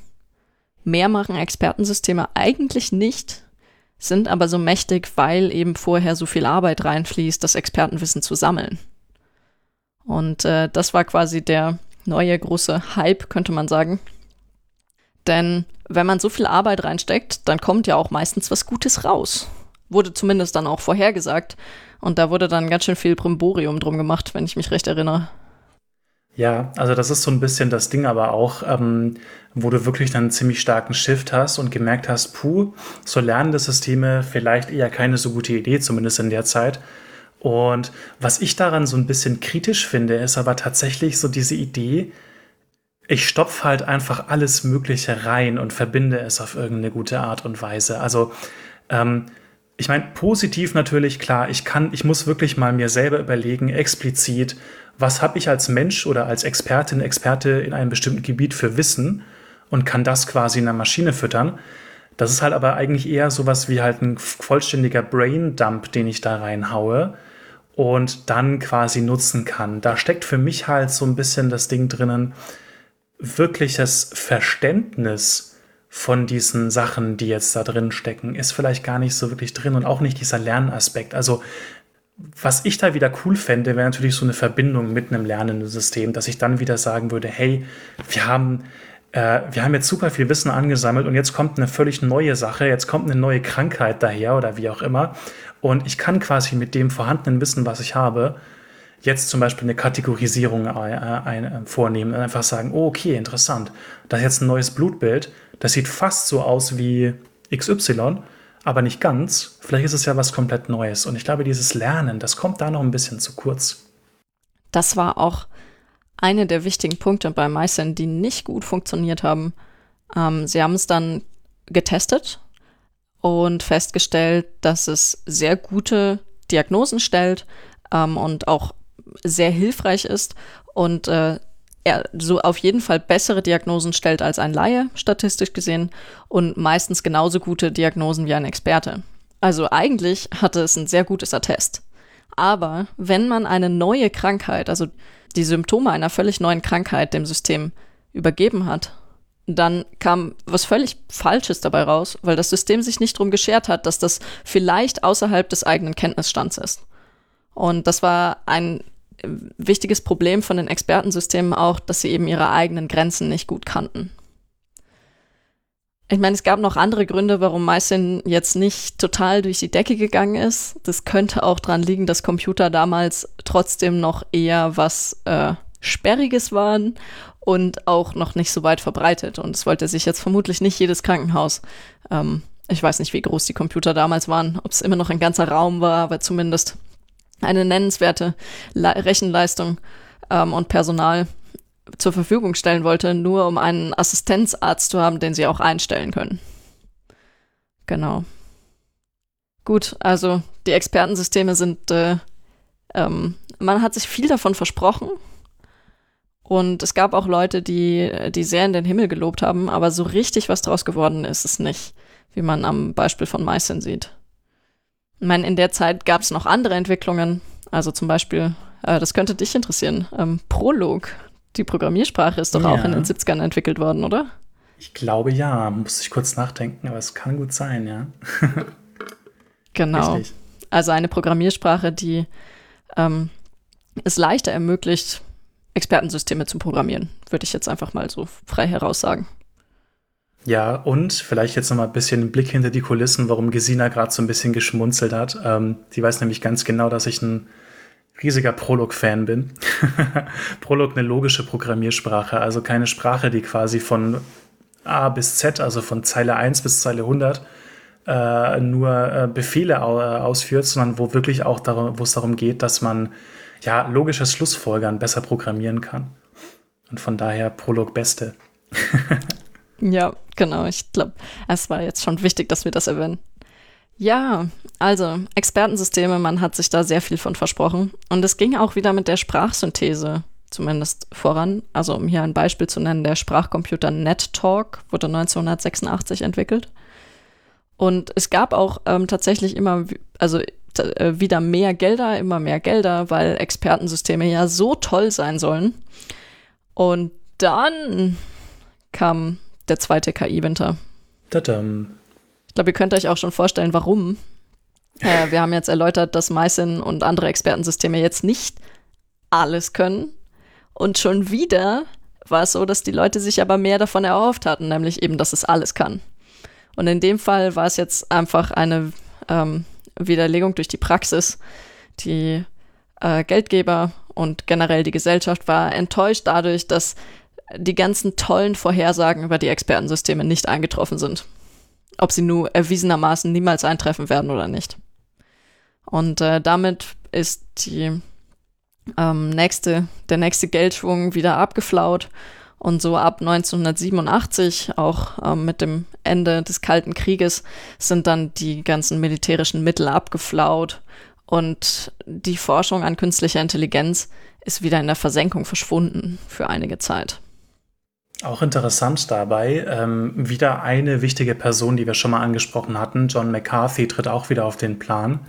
Der hatte auf einer Konferenz nämlich ähm, zum Beispiel Folgendes gesagt, fand ich super spannend.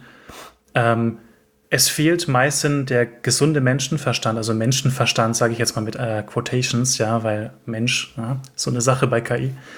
Ähm, und genau dieses Verstehen der eigenen Grenzen. Er hatte auch ein interessantes Beispiel genannt, und zwar angenommen, es gibt eine gewisse bakterielle Krankheit im Darm. Und das System hatte, also das hatte er auch ausprobiert mit Meißen, hat ähm, eine zweiwöchige Kur von einem bestimmten Antibiotikum verschrieben. Das Problem ist nur, diese Krankheit soll anscheinend so grassierend sein, dass nach zwei Wochen der Patient eh schon tot ist. Also, hm, ist jetzt vielleicht gar nicht mal so sinnvoll, sowas zu verschreiben dann. Ich meine, die Frage ist natürlich, was sollte man sonst verschreiben, wenn es wirklich so eine krasse Krankheit ist, aber ähm, dieser gesunde Menschenverstand von es vergeht Zeit, bis ein Mensch auf Antibiotika anspricht, äh, sollte wahrscheinlich trotzdem irgendwie modelliert sein. Also aus der Richtung auch ähm, teilweise ein bisschen schwierig, äh, wenn so ein System einfach auch nicht sowas im Hinterkopf hat, jetzt mal ganz platt, äh, platt gesprochen. Aber das Gute an dem zweiten KI-Winter ist, dass eine neue Ära anbricht. Neue Ikonen fangen ihre Forschung an. Und zwar ganz in Ruhe, in so einem Nischengebiet, wo es zwar vielleicht nicht viel Geld gibt, aber man sich jetzt auch nicht an unfassbar vielen praktischen Problemen den Kopf zermürben muss, sondern erstmal sich schön theoretische Überlegungen machen kann. Und äh, ein Ergebnis hier ist von Jan LeCun.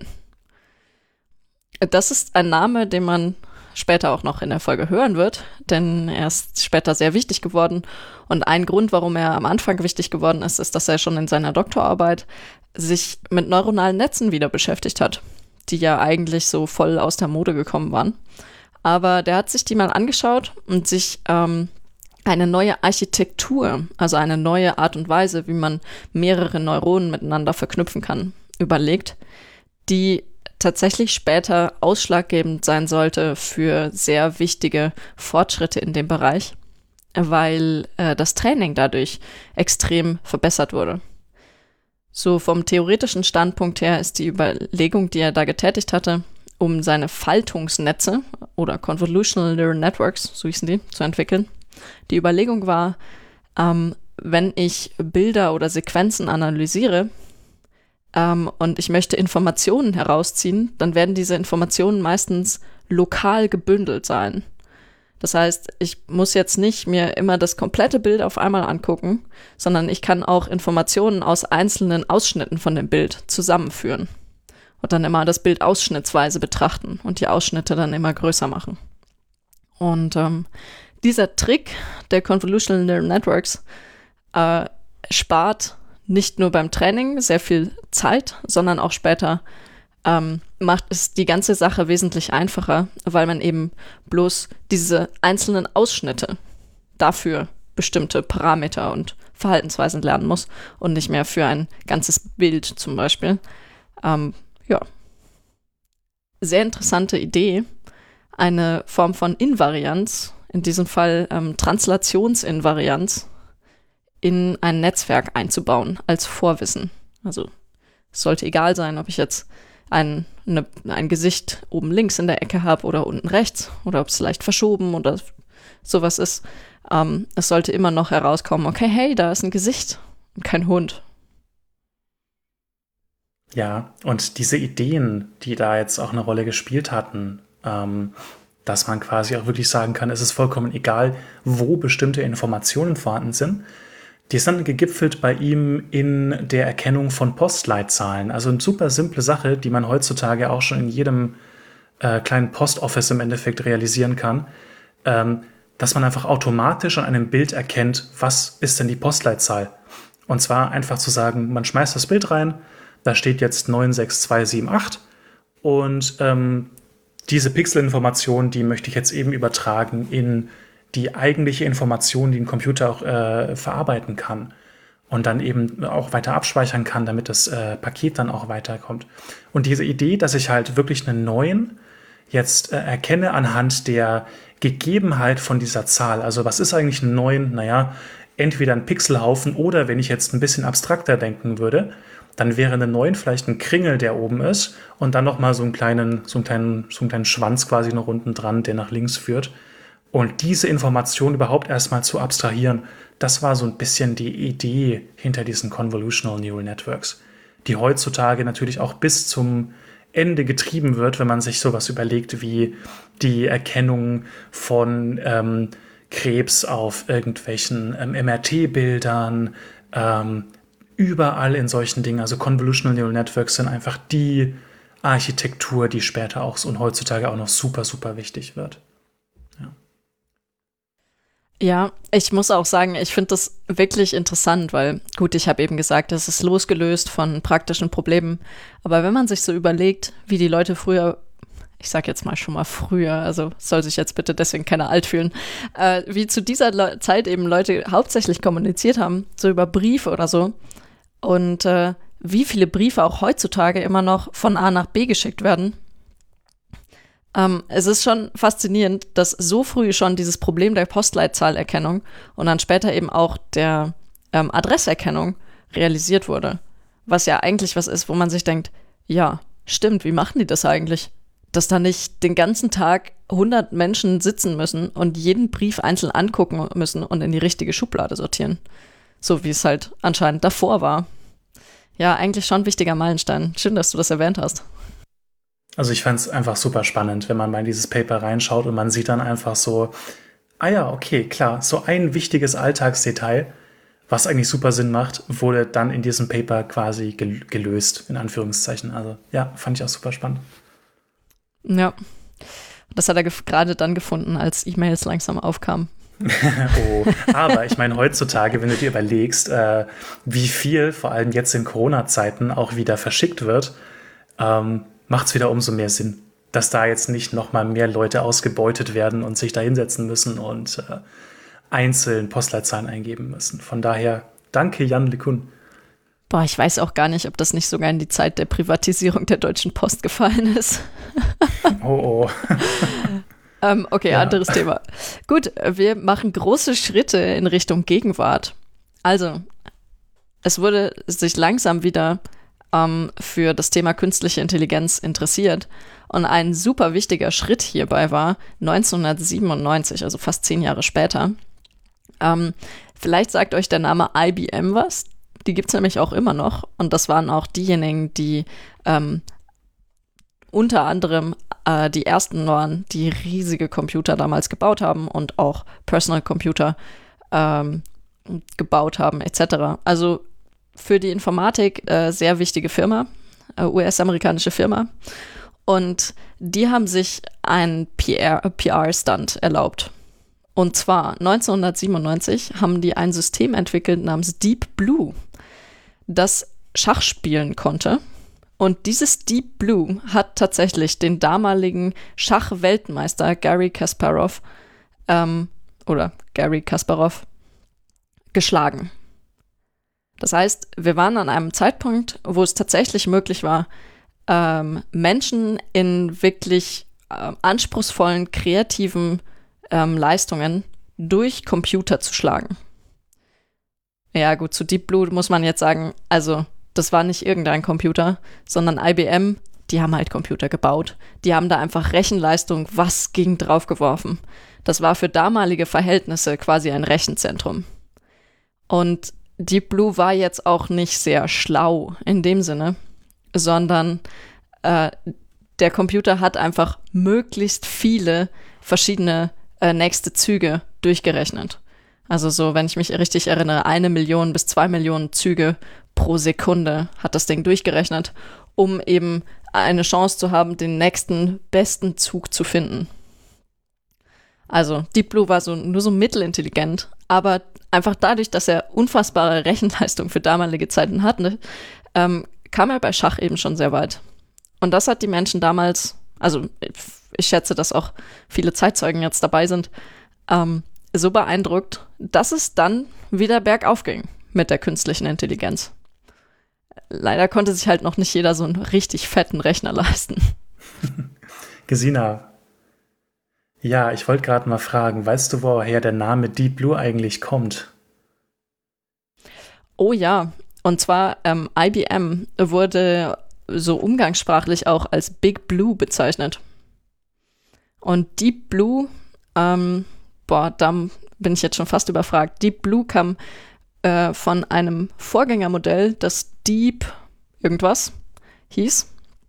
Und äh, nachdem dann das Endmodell fertig war, wurde das eben als Kombination aus diesem Deep vom Vorgängermodell und dem Big Blue von IBM, ähm, das wurde dann zusammengeschmissen und hieß dann Deep Blue. Und jetzt kommst genau. du und sagst mir, wie der, das Vorgängermodell hieß. Nee, leider nicht. Ich, ich habe auch nur rausgefunden, dass das Ganze von Big Blue kam. Na gut, ich glaube, mehr muss man auch gar nicht so muss man auch gar nicht dazu wissen. Außer dass der Name von IBM da drin kodiert ist, was natürlich schon ein ziemlicher Gag war, eigentlich. Ein guter Schachzug. Ein guter Schachzug, uh, stimmt. Du hast es gerade noch angesprochen. Ähm, ja, es gab ein bisschen Kritik bei Deep Blue und eins davon war unter anderem auch so ein bisschen die Idee, gegen wen spielt man hier eigentlich? Also Gary Kasparov, ich glaube, er kam aus Russland, bin mir gerade nicht ganz sicher. Das ist jetzt nur mein Bias, weil sehr, sehr viele Großmeister im Schach auch aus Russland kamen, aus der UdSSR. Aber das Ding ist, äh, ich habe auch mitbekommen, dass die Techniker und Technikerinnen teilweise zwischen den Partien auch Änderungen vornehmen konnten. Und da war so ein bisschen die Idee, hm, kann man dann überhaupt noch sagen, dass das einfach nur eine Maschine ist, die quasi ähm, von, die, von Gary Kasparov lernt, weil eigentlich war ja auch kein lernendes System dahinter gesteckt, sondern es war wirklich auch einfach nur eine Brute Force, also einfach nur eine Berechnung auf Teufel komm raus von super vielen Schachzügen, sodass einfach große, also dass auch Großmeister quasi auch an ihre Grenzen geraten konnten. Also da auch ein paar ja, Kritiken, wie das Ganze überhaupt dann äh, durchgeführt wurde. Aber nichtsdestotrotz, ähm, das hat die Erwartungen wieder geschürt und insbesondere auch die Neugierde eben geweckt. Und so konnte es dann tatsächlich ähm, wieder weitergehen mit der Machine Learning Forschung. Auch wenn irgendwie immer noch keiner so einen fetten IBM-Computer zu Hause stehen hatte, was die Sache ein bisschen erschwert hat. Trotzdem gab es ab 1997 jährlich einen Robocup und den gibt es auch immer noch, wo Teams ihre Roboter, so jetzt kommen wir wirklich bei den Robotern an, ähm, oder sie werden zumindest nochmal erwähnt, Grüße an Bipo, genau, wo ihre Roboter-Teams im Fußball antreten lassen konnten. Eigentlich witzige Geschichte. Hast du Bipo mal gefragt, ob er da antreten will? Ich kann ihn mal fragen, ja. Vielleicht äh, kann er seine ähm, Weltherrschaftsgelüste so ein bisschen, äh, ähm, ja, wie soll ich sagen, so ein bisschen nicht rauslassen, aber zumindest mal so, vielleicht findet er ein Ventil für seinen für, für sein äh, dampfendes Gemüt und kann dann vielleicht im, im Fußball punkten. Fände ich ganz interessant. Äh, der arme Ball. Gut. der arme Ball. Wir sollten den Laser vielleicht davor ausschalten, bevor wir ihn aufs Feld setzen. Ja, genau. Aber vielleicht, da möchte ich jetzt schon ein bisschen vorgreifen. Also Deep Blue war so der Punkt, wo man sagt, ab dem Moment war es das große Ding, dass man es schafft, künstliche Intelligenz so weit zu bringen, dass sie Menschen in schwierigen Spielen schlägt. Weil das eine Form der Intelligenz ist, die eben in der Allgemeinheit sehr hoch anerkannt ist. Und äh, da gab es dann 2011, also zehn Jahre später, ähm, gut zehn Jahre später, äh, den nächsten Durchbruch. Und zwar wieder von IBM, ähm, ein Expertensystem namens Watson das eigentlich ähm, ursprünglich auch wieder für die Medizin entwickelt wurde. Das äh, trat an in der Fernsehquizshow Jeopardy. Und gut, bei Fernsehquizshows geht es eben darum, dass man eben eine möglichst gute Wissensbasis hat. Und da hat Watson richtig punkten können und hat äh, die damaligen ähm, Top-Spieler einfach abgeräumt. Und das war wieder so ein Punkt, wo man sagt, das war eigentlich ja, wieder ein bestärkender Meilenstein in der Geschichte, weil schon wieder gezeigt wurde, hey, wenn wir spezialisierte künstliche Intelligenzen haben, dann können die tatsächlich Menschen in bestimmten sehr schwierigen Aufgaben schlagen. Gut, jetzt ist, also Schach ist schon schwierig, ist echt schwierig. Ähm, Jeopardy kenne ich leider selber nicht, aber scheint nicht so einfach zu sein, dass man da die entsprechende Wissensbasis hat. Und äh, tatsächlich hat sich dann Google auch in das Spiel reingewagt. Und die, äh, dem Namen gerecht werdend, haben sich äh, das nächst kompliziertere Spiel angeschaut. nämlich Go. Ähm, das ist, ja, man könnte es als asiatisches Schach, nur komplexer bezeichnen. Ähm, es ist ein, auch ein Spiel, das man eins gegen eins spielt auf einem Spielbrett und das noch mal komplizierter ist als Schach. Und 2016, also fünf Jahre nachdem Watson Jeopardy abräumt, kommt AlphaGo raus. Und das ist jetzt eine, man könnte sagen, ja, echte KI in dem Sinne, dass es wirklich ein lernendes System ist. Also, das ist ein bisschen komplexer. Ähm, AlphaGo selber äh, vereint mehrere Komponenten, unter anderem wieder eine Art von Brute Force Suche äh, mit eben lernenden Komponenten. Und AlphaGo wurde trainiert zum Beispiel dadurch, dass es gegen sich selber angetreten ist. Immer und immer wieder, solange bis es eben interessante Spielmechanismen entwickelt hat. Und dann wurde es auch anhand von bestehenden Spieldaten von vorherigen Meisterschaften weiter trainiert, dass es eben sieht, okay, so laufen komplexe Spiele ab. Und äh, 2016 tritt AlphaGo dann gegen den amtierenden Weltmeister in Go an und putzt ihn weg. Das war damals, also gut, da war ich jetzt mehr Zeitzeuge als 1997, äh, muss ich zugeben. Äh, das war wirklich ein Ding, das auch wieder in die Geschichte der KI eingegangen ist, mit einem großen Vermerk. Also schon wieder ein Spiel geschlagen, aber tatsächlich diesmal mit richtigem lernenden System. Um noch ein letztes Highlight zu nennen, es gibt noch ein Spiel, was als noch komplizierter als Go angesehen wird, und das heißt Dota 2. Das kenne ich jetzt selber auch nicht. Würde mich mal interessieren, wenn einer von euch das spielt. Äh, ist das wirklich komplexer als Go? Wisst ihr da was? Genau.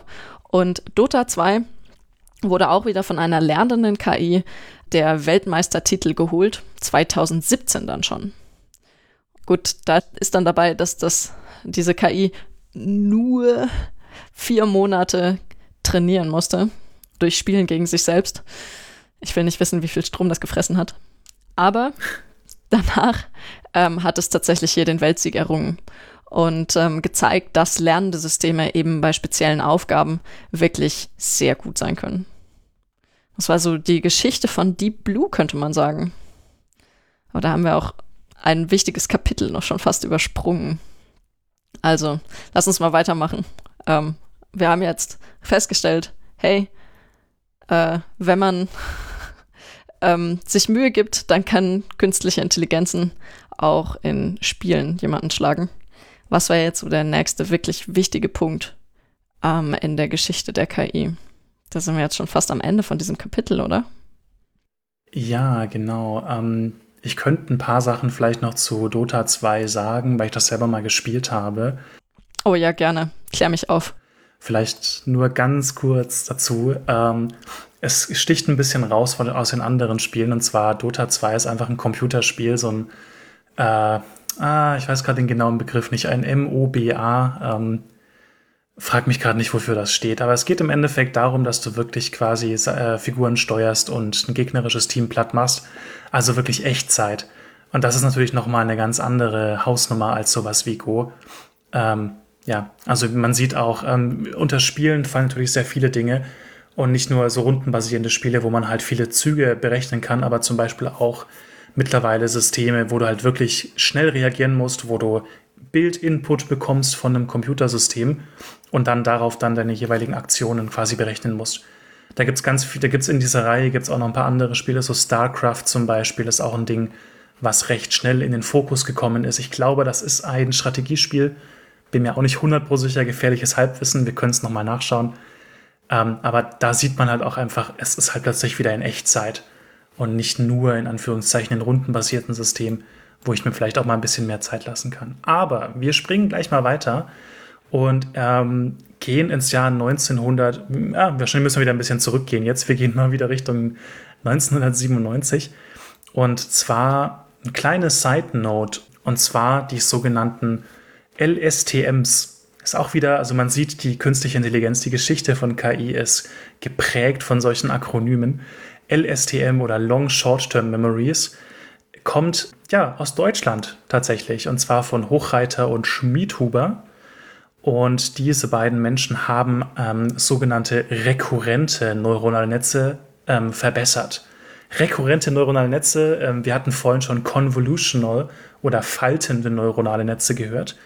Ähm, die rekurrenten neuronalen Netze, die haben jetzt vor allem dafür gesorgt, dass man auch solche Probleme angehen konnte, die jetzt nicht sowas wie statische Daten, also zum Beispiel Bilder oder Tabellen, bearbeiten konnten oder zum Lernen benutzen konnten, sondern eben auch sowas wie Zeitreihen, also wirklich ähm, sogenannte sequentielle Daten.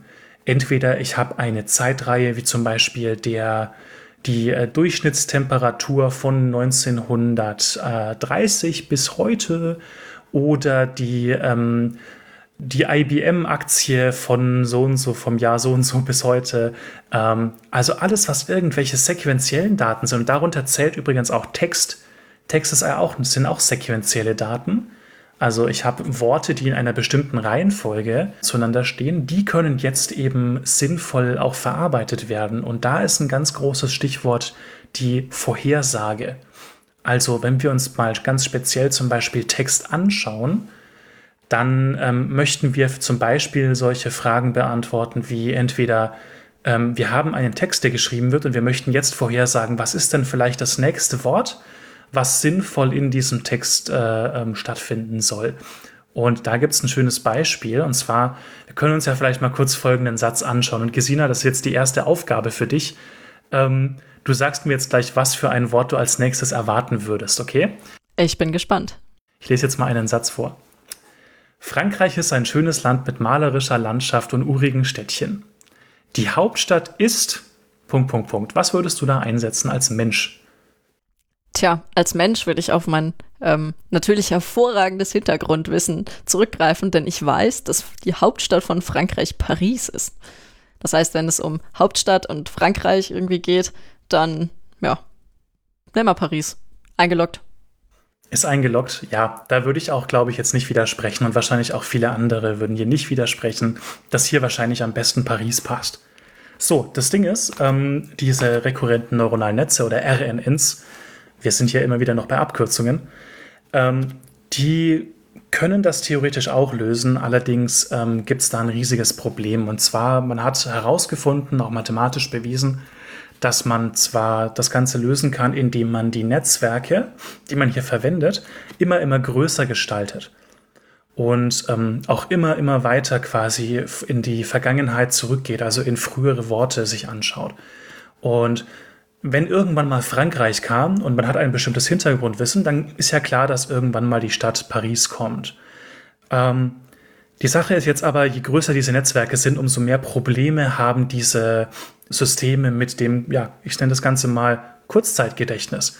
Weil wenn wir sehen, da kommt Frankreich vor und dann schmeißen wir da Paris rein, ähm, die früheren RNNs, die konnten sowas nicht berechnen. Oder es war zumindest recht schwierig. Und diese neue Idee der Long Short-Term Memories, LSTMs, die hat jetzt dafür gesorgt, mit ein paar Tricks im Endeffekt ähm, das Ganze dann, ja, dieses Kurzzeitgedächtnis etwas zu verlängern und dann eben auch ja, solche Probleme dann auch besser zu lösen. Von daher, ähm, diese LSDMs haben sehr stark dazu beigetragen, auch solche Zeitreihenprobleme und Vorhersagen dann auch besser zu bearbeiten.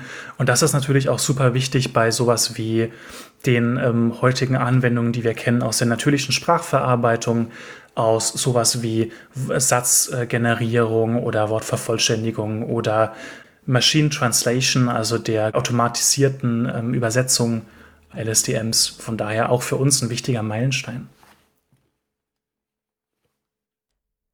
Ja. Ja, gut. Das heißt, wir haben jetzt noch eine sehr schöne Erfindung im Bereich der Architekturen für maschinelles Lernen ähm, kennengelernt. Ähm, jetzt hatte die KI aber bis zu diesem Punkt ein ziemlich wichtiges Problem.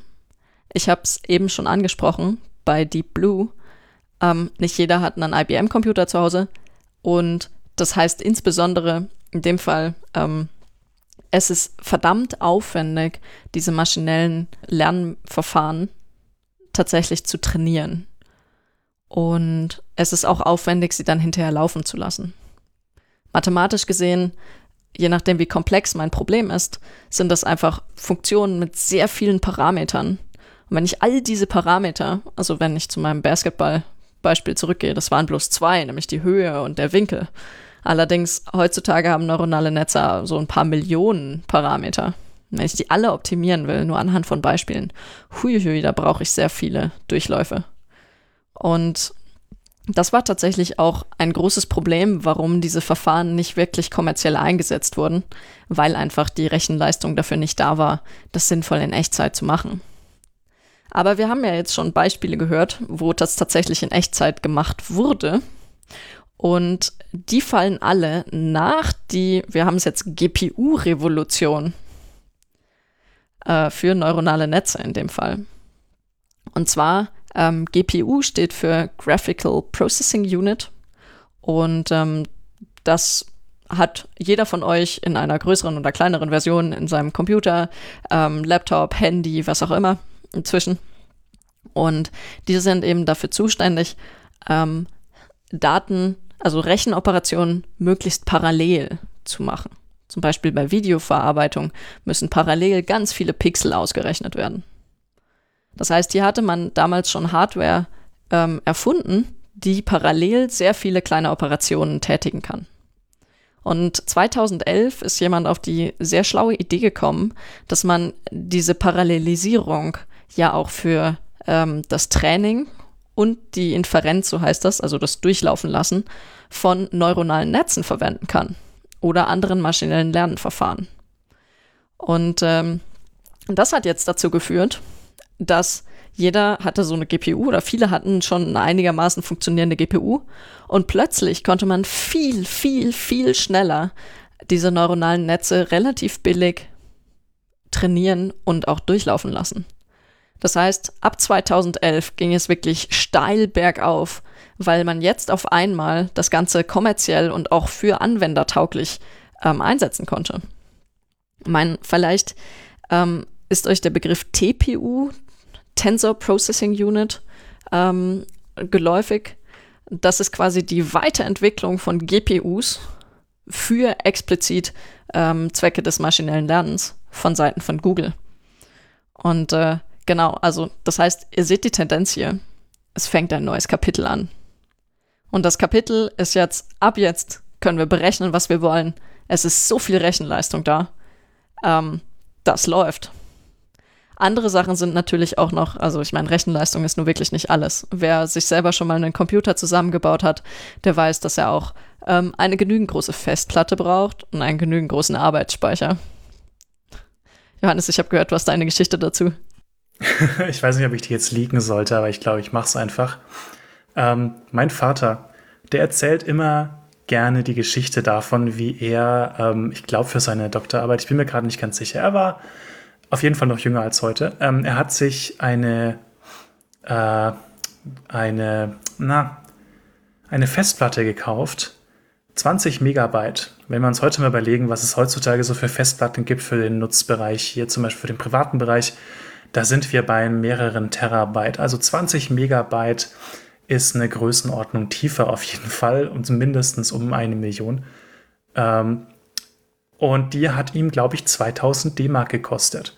Heutzutage ähm, sprechen wir hier von, boah, ich habe mir schon lange keine Festplatte mehr gekauft, aber ich glaube, wir sind mittlerweile schon weit unter 100 Euro für eine, äh, für eine Terabyte Festplatte, oder? Ich glaube schon. Mm, unter 100? Ja, wenn du eine billige nimmst, dann schon, ja. Ja. Also es geht auf jeden Fall. Und also ganz ehrlich, 20 Megabyte, da kriegst du ja nichts drauf. Da passen drei normale Fotos von aktuellen Kameras drauf. Ja. Also das ist schon, puh, wenig. Da ging es auch nicht um Fotos oder so. Und die beste Story, die er mir da auch erzählt hat, ich also, Entschuldigung, Papa, wenn ich jetzt alles raushau, aber ich fand das so cool. Ich glaube, ich weiß nicht, ob mit seiner Festplatte war, aber er hatte einen Kumpel an der Uni und der hat was geschrieben an seinem Computer und der, das war spät nachts und er hat sich, er ist irgendwann morgens aufgewacht und hat sich gewundert, warum seine Festplatte voll war. Was war passiert? Naja, er, er ist auf der Tastatur eingeschlafen und oh hat einfach nur mit dem Schreiben von einem Buchstaben, keine Ahnung welcher Buchstabe das war, aber die Festplatte war danach voll. Das sind die Dimensionen, in denen wir uns bewegen. Also ja, da passt nicht so viel drauf. Und warum ich das anspreche, war ja, weil ich das so interessant finde, wie einfach so eine Revolution stattgefunden hat, dass einfach so krass auch der, die, die Technologie im, im Speicherbereich und auch bei GPUs so explodiert ist. Und hm, vielleicht kennt ihr das auch, das sogenannte Moore'sche Gesetz, dass äh, ich glaube alle zehn Jahre, nee, alle fünf Jahre. Alle zwei Jahre. Alle zwei Jahre verdoppelt sich im Normalfall die Leistung, die zum Beispiel CPUs oder GPUs haben können. Also wir sehen hier rapide Veränderungen auch und das ist also längst noch nicht alles, was wir hier erreicht haben. Wir kommen sogar mittlerweile an die physikalischen Grenzen. Äh, äh Festplatten sind nämlich aus sogenannten Transistoren aufgebaut und die kann man halt nicht unendlich klein machen. Das heißt, irgendwann ist die Dichte, die man erreicht, einfach ja, die physikalische Grenze, was ich auch sehr beachtlich finde, dass wir schon so weit sind. Ja, genau. Wobei ich glaube, du meinst nicht Festplatten, sondern du meinst äh, CPUs und GPUs, oder?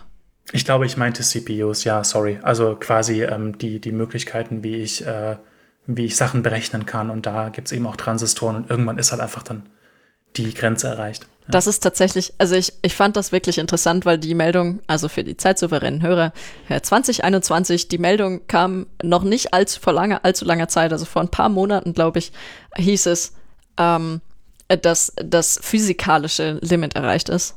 Und das, nachdem 2015 dieses Moore'sche Gesetz, okay, in einer Abwandlung, also das ursprüngliche Moore'sche Gesetz hatte eine leicht andere Definition von, was heißt denn jetzt ähm, Prozessorleistung, aber dieses Moore'sche Gesetz in einer Version hatte 2015 50 Jahre Bestand.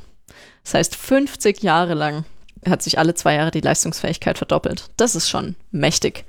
Und gerade für die Leute, die schon mit Smartphone aufgewachsen sind, ähm, das ist vielleicht eine Sache, die man sich dann ein bisschen in Erinnerung rufen sollte, wenn man sich fragt, warum zur Hölle haben die nicht schon 1943, als man das Perzeptron erfunden hat, äh, schon sofort mit neuronalen Netzen losgelegt. Man hätte so coole Sachen machen können. Also hätte man damals, wenn man es denn gekonnt hätte. Ja, okay. Das heißt, neues Kapitel. Ähm, nennen wir es das Reich der unbegrenzten Möglichkeiten, nur begrenzt vom Klimawandel. Ähm, wir können jetzt, solange wir genügend Strom und äh, Festplatten und CPUs und GPUs uns leisten können, so viel berechnen, wie wir wollen. Und das hat auch dazu geführt, dass man komplizierte Aufgaben auf einmal durch neuronale Netze lösen konnte und sich dann auch hinterher eben Gedanken gemacht hat, wie kann ich die am Ende wieder klein pressen, um die auf so Endgeräte wie zum Beispiel Handys zu bekommen. Und das ist auch die Geburtsstunde effektiv, könnte man sagen, der äh, Sprachassistenten. Das ist nämlich auch ein interessanter Punkt, nachdem vor 50 Jahren schon alle davon geträumt haben, dass Computer nicht nur Sprachsynthese, sondern auch Sprachverständnis erlernen können, kam 2011 endlich Siri raus. Ähm, Siri ist ein Sprachassistent von Apple, für die, die das nicht kennen.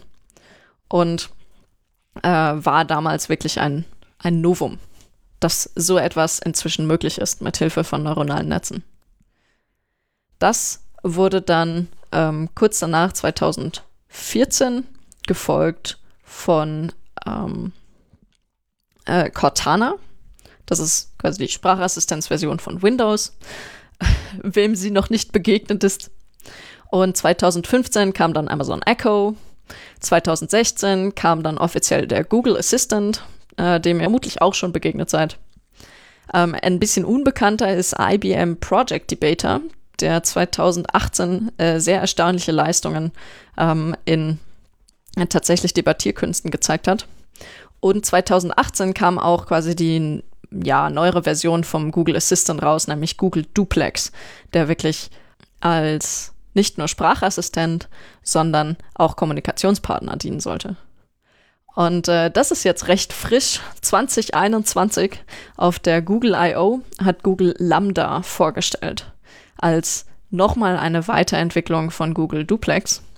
Und ähm, ja, hier haben sie sich so richtig ins Zeug gelegt Und bloß, dass ihr wisst, wo jetzt inzwischen die Technik steht. Also mit der Guten kann man sich nicht nur unterhalten, sondern die erzählt einem, oder eher, je nachdem, wie man es einstellt, ähm, auch Geschichten über die Objekte, nach denen man fragt. Also sie hat eine unfassbare Wissensbasis ähm, und kann die auch sehr kreativ und interessant in Geschichten verpacken. Und das ist etwas, was eben vorher nicht allzu gut möglich war. Das heißt, Sprachassistenten zeigen auch nochmal, wie rapide es dann eben nach unserer GPU-Erfindung ähm, vorangegangen ist. Was gibt es denn noch so außer den Sprachassistenten, was jetzt zu heutiger Zeit noch vielleicht erwähnenswert wäre? Ja, heutige Zeit ist immer so ein großer Begriff. Ne? die Sache ist die, ich glaube, jetzt ist man mittlerweile wirklich da angekommen in der künstlichen Intelligenz, dass man sagt, wir haben die Technik und jetzt haben wir auch Ideen, die wir jetzt erst anwenden können. Und ich glaube, das ist auch so der Punkt, ähm, dass es super wichtig ist, dass man, egal in welchem Feld man ist, super viele Grundlagenforschung braucht.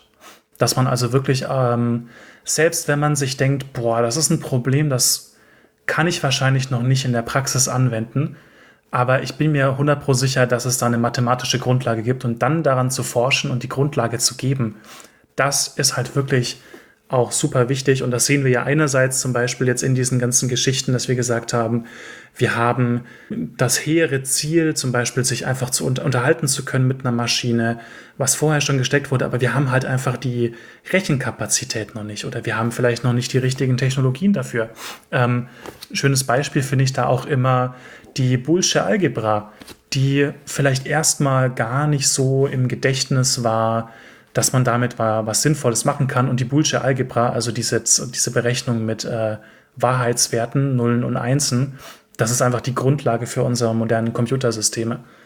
Und von daher die Grundlagenforschung super, super wichtig in vielen Anwendungsbereichen, ähm, dass man eben das, auch als gute Grundlage hat. Denn wenn man irgendwann mal das Wissen hat, äh, beziehungsweise auch die Möglichkeiten, das Ganze in die Praxis umzuwenden und dann halt auch noch diese ähm, Ideen quasi nicht vergisst, dann kann man, glaube ich, wirklich großartige Sachen schaffen. Genau. Tatsächlich ähm, finde ich das eine sehr schöne Überleitung zu der letzten Architektur, die wir vielleicht noch erwähnen sollten, weil sie doch inzwischen sehr viel Anwendung findet und auch Kritik. Und zwar sind das die sogenannten Generative Adversarial Networks. Die sind 2014 das erste Mal vorgestellt worden, auch als eine Form von ja, Grundlagenforschung könnte man jetzt sagen. Also wirklich Spielerei wieder, wie könnte man jetzt ähm, bestimmte Problemtypen auch mit neuronalen Netzen lösen. Der Problemtyp hier ist, ähm, wie der Name schon sagt, generative.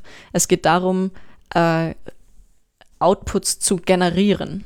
Das heißt, es ist nicht so, dass ich ein Beispiel vorgebe und dann einen bestimmten Output erwarte, sondern ähm, ich gebe eine Domäne vor, zum Beispiel Gesichter, und dann hätte ich gerne, wenn ich ein Rauschen, also irgendein, ein, ähm, man nennt das manchmal Seed, ähm, wenn ich irgendwo ein Schnipsel vorgebe, dann soll er mir zum Beispiel das Gesicht vervollständigen. Also in Anführungszeichen kreativ neue Beispiele erschaffen, die so ähnlich aussehen wie alte das war vorher auch schon äh, mit anderen Architekturen möglich. Und das Lustige an den Generative Adversarial Networks ist jetzt, dass sie nicht nur diese, Genera diese Fähigkeit des Generierens haben, sondern diese erlernen ähm, im Wettstreit.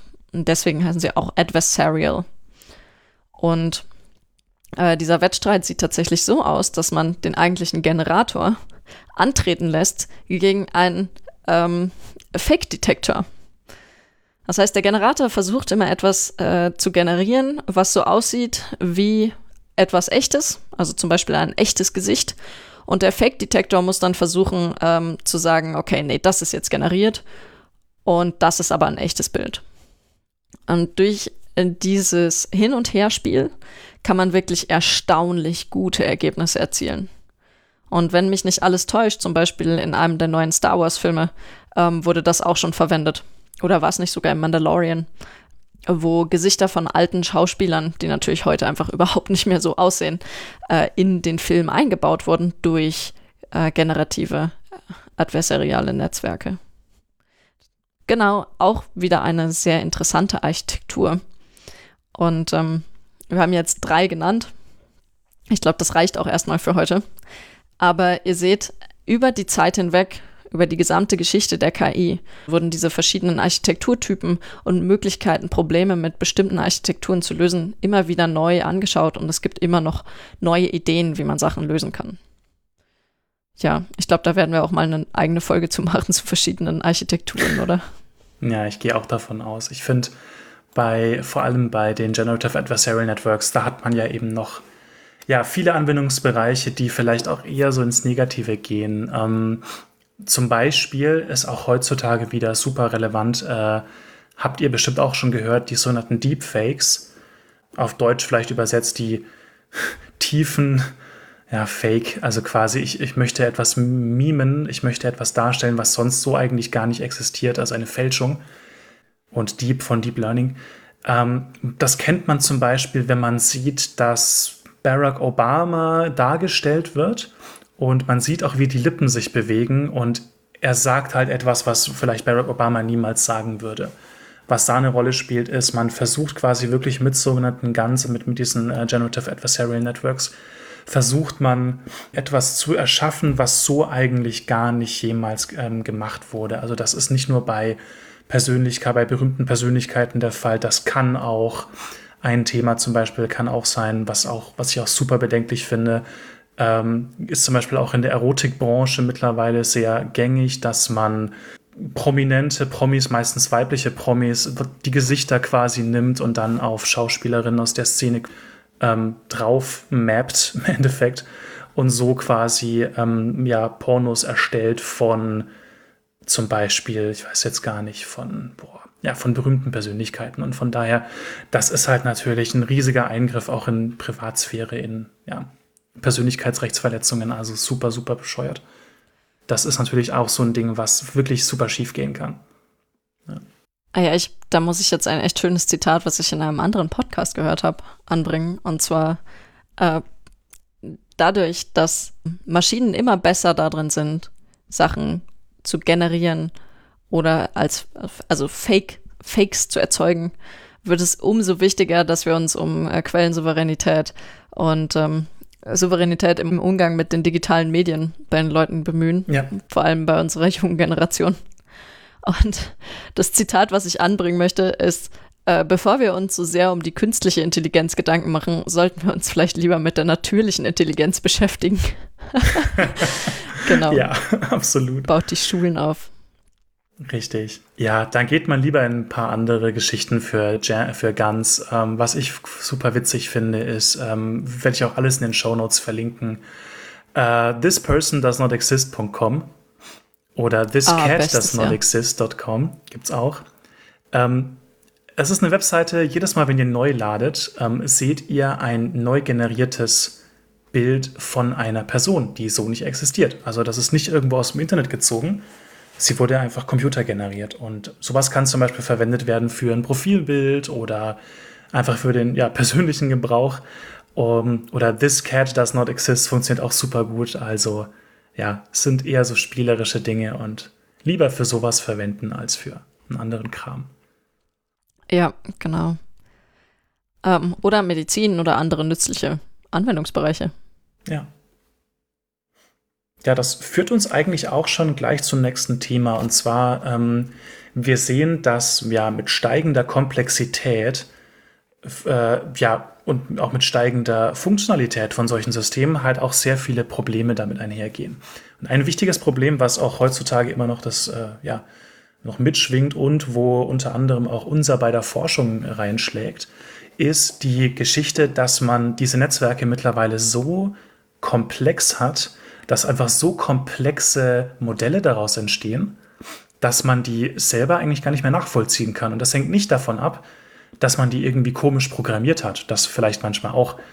Ähm, früher hatte man vielleicht ein Expertensystem, konnte dann etwas ähm, einbauen und hatte vielleicht einfach durch die pure Komplexität von solchen Regeln, die man da eingebaut hat, Probleme. Heutzutage ist es eher so, dass man eben statistische Modelle hat oder Parameter lernt von diesen Modellen, die einfach nicht mehr ähm, ja, nachvollziehbar sind später. Wenn man da reinschauen möchte und dann zum Beispiel eine Entscheidung kritisch hinterfragen möchte von so einem System, dann wird das super schwierig. Und da kommen wir jetzt eben zu einem wichtigen Bereich, und zwar nennt sich das erklärbare künstliche Intelligenz oder Explainable Artificial Intelligence. Oder XAI. Ja. Gesina, wo kam das denn her, dieser Begriff XAI? Kannst du da was dazu sagen? Ja, das ist tatsächlich wieder eine Geschichte ähm, zum Thema, passt auf, wofür eure KI verwendet wird. Denn äh, immer noch ist einer der wichtigsten Geldgeber oder ein großer Geldgeber für viele ähm, KI-Forschungsprojekte das Militär, gerade in den USA. Und ähm, sehr wichtig ist hier die DARPA. Das ist ähm, ein großes Finanzierungsprogramm für militärische Projekte. Und dem Militär ist zwischendurch auch aufgefallen, das ist irgendwie blöd, wenn das neuronale Netz oder welche KI-Methode auch immer ich verwende, irgendwas tut und ich weiß weder, ob das jetzt vielleicht wirklich Sinn ergibt, was es da sagt, oder ob sich das Netz total unsicher ist, noch weiß ich, ähm, warum es das jetzt gesagt hat oder ob das vielleicht einfach totaler Blödsinn ist. Zum Beispiel, die Panzer werden nicht daran erkannt, dass, also die feindlichen Panzer werden nicht daran erkannt, dass sie halt wie Panzer aussehen, sondern daran, dass der Himmel blau ist. Ähm, genau. Das ist dem Militär auch irgendwann aufgefallen. Und äh, die DARPA hat 2016 mit einer großen Initiative angefangen, Explainable AI, was es vorher übrigens auch schon seit mehr als zehn Jahren gab, ähm, Explainable AI zu fördern mit einem ähm, großen Förderprojekt. Die haben dann auch diesen Namen geprägt und seither ist das auch im, ein immer wichtigeres Thema, dass man sich nämlich überlegt, ja, hey, wir haben zwar die Rechenleistung, wir könnten theoretisch jedes Problem irgendwie bestimmt mit neuronalen Netzen zum Beispiel lösen, indem wir einfach genügend Daten draufwerfen. Aber äh, wir wissen ja gar nicht, was am Ende rauskommt. Und ähm, vielleicht sollten wir am Ende irgendwas bekommen, was nicht irgendwie gut ist, sondern sinnvoll gut ist, zum Beispiel aufgrund der Sinn von sinnvollen logischen Schlüssen. Und das Gut ist in einem Sinne, dass man hinterher einem Menschen darstellen kann, warum es etwas wie gemacht hat. Dass man zum Beispiel auch daraus lernen kann, wie, ähm, nennen wir ein, nehmen wir ein Medizinbeispiel, ähm, wie Krebsbilder ähm, oder wie Krebs auf Röntgenbildern erkannt wird. Vielleicht entdeckt das Netzwerk ja äh, schöne neue Muster, die man auch den Ärzten beibringen kann. Genau, das war die Idee von diesem Explainable AI-Programm. Äh, die militärische Motivation will ich jetzt nicht im Detail durchgehen. Äh, aber seither, also wenn man möchte, und ja gut, wir sind jetzt im Bereich Explainable AI tätig, also nehmt unser Wort hier nicht für bare Münze. Also wenn man möchte, dann kann man äh, das auch als den mehr oder weniger Beginn eines neuen Kapitels in die Gegenwart sehen, nämlich dass es immer mehr in die Richtung von Explainable AI geht. Genau. Ja, also ich, ich, glaube, auch im Bereich von Explainable AI gibt es auch sehr viele interessante Dinge, die wir auch mal im Detail auch in anderen Folgen besprechen können. Ich finde das Ganze immer interessant, was man eigentlich später erklären möchte oder vor allem, welchen Personen man das eigentlich erklären möchte. Weil es gibt ja auch einen sehr großen Unterschied, ob ich jetzt äh, eine Wissensvermittlung betreiben möchte zwischen Menschen, die sich zum Beispiel mit der Technik auskennen von äh, neuronalen Netzen. Da muss ich ja andere Maßstäbe ansetzen als zum Beispiel jetzt bei Leuten, die aus der medizinischen Diagnostik kommen. Die haben einfach ein anderes, ähm, einen anderen Anspruch an solche Erklärungen.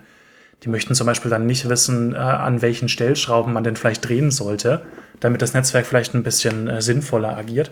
Die möchten zum Beispiel eher wissen, was du vorhin schon gemeint hattest, äh, warum System, warum, liebes System, denkst du denn jetzt, dass auf diesem Röntgenbild äh, an dieser Stelle ein äh, ja, Problem ist? Vielleicht weil da ein Schatten ist, äh, was ja eine bestimmte Krebsart zum Beispiel in der Lunge oder so darstellt. Von daher XAI, ja, gerne auch in nächsten Folgen dann wieder. Witzige Anekdote ähm, aus dem Corona-Update Podcast. Äh, da hat jemand, ähm, oder war es aus dem Corona-Update? Nee, ich glaube nicht. Das war noch ein anderer Podcast. Ich werde ihn verlinken. Genau. Äh, trotzdem Werbung für das Corona-Update. Ja, äh, aus einem anderen Podcast. Äh, es hat ein, eine Gruppe mal untersucht, äh, tatsächlich, ähm, wie gut neuronale Netze die darauf trainiert sind, Corona anhand von Röntgenbildern zu erkennen, wirklich funktionieren. Und ähm, die haben sich da wirklich viele trainierte Netze angesehen und haben bei vielen in, durch Methoden erklärbaren KI herausgefunden, dass zum Beispiel manche gar nicht auf Features im Bild achten, sondern Schrift, die im Bild eingeblendet war, als Hauptmerkmal verwendet haben. Das heißt, die haben einfach also festgestellt, dass bestimmte Schriftzüge hauptsächlich mit Corona oder nicht Corona korrelieren und haben das gelernt, anstatt dass sie sauber das Bild analysieren. Und sowas ist dann natürlich echt nicht hilfreich. Ja, Anekdote am Rande. Ja, äh, ich glaube, wir haben jetzt viel Werbung auch für ähm, Explainable AI gemacht. Die Frage ist jetzt, was ist aus den eigentlichen, äh, ja, man, ich würde sie jetzt nicht Helden, aber den äh, Begründern der modernen KI geworden? Genau. Und zwar, wir sind jetzt schon wieder fast in der Gegenwart angelangt. Wir ähm, hatten vorhin schon mal das Jahr 2018 mit Google Duplex. Ähm, 2018 markiert aber auch ein Jahr, äh, für drei Wissenschaftler, die sich wirklich sehr verdient gemacht haben um dieses große Feld namens Deep Learning, wo wir mittlerweile auch sind. Deep Learning war, ist so ein ja, typischer Sammelbegriff für lernende Systeme, die eben auf neuronalen Netzen aufbauen und vor allem auch große Netzwerke, also wirklich auch große und tiefe Netzwerke mit ganz, ganz vielen Layern, mit ganz, ganz vielen Ebenen ähm, benutzen. Und diese drei Leute, Geoffrey Hinton, Jan LeCun, den kennen wir schon, und Joshua Bengio. Die drei Leute wurden mit einem ganz großen Award ausgezeichnet. Und zwar, man sagt auch manchmal, das ist der Nobelpreis für Informatik, weil es gibt keinen eigenen Nobelpreis für Informatik.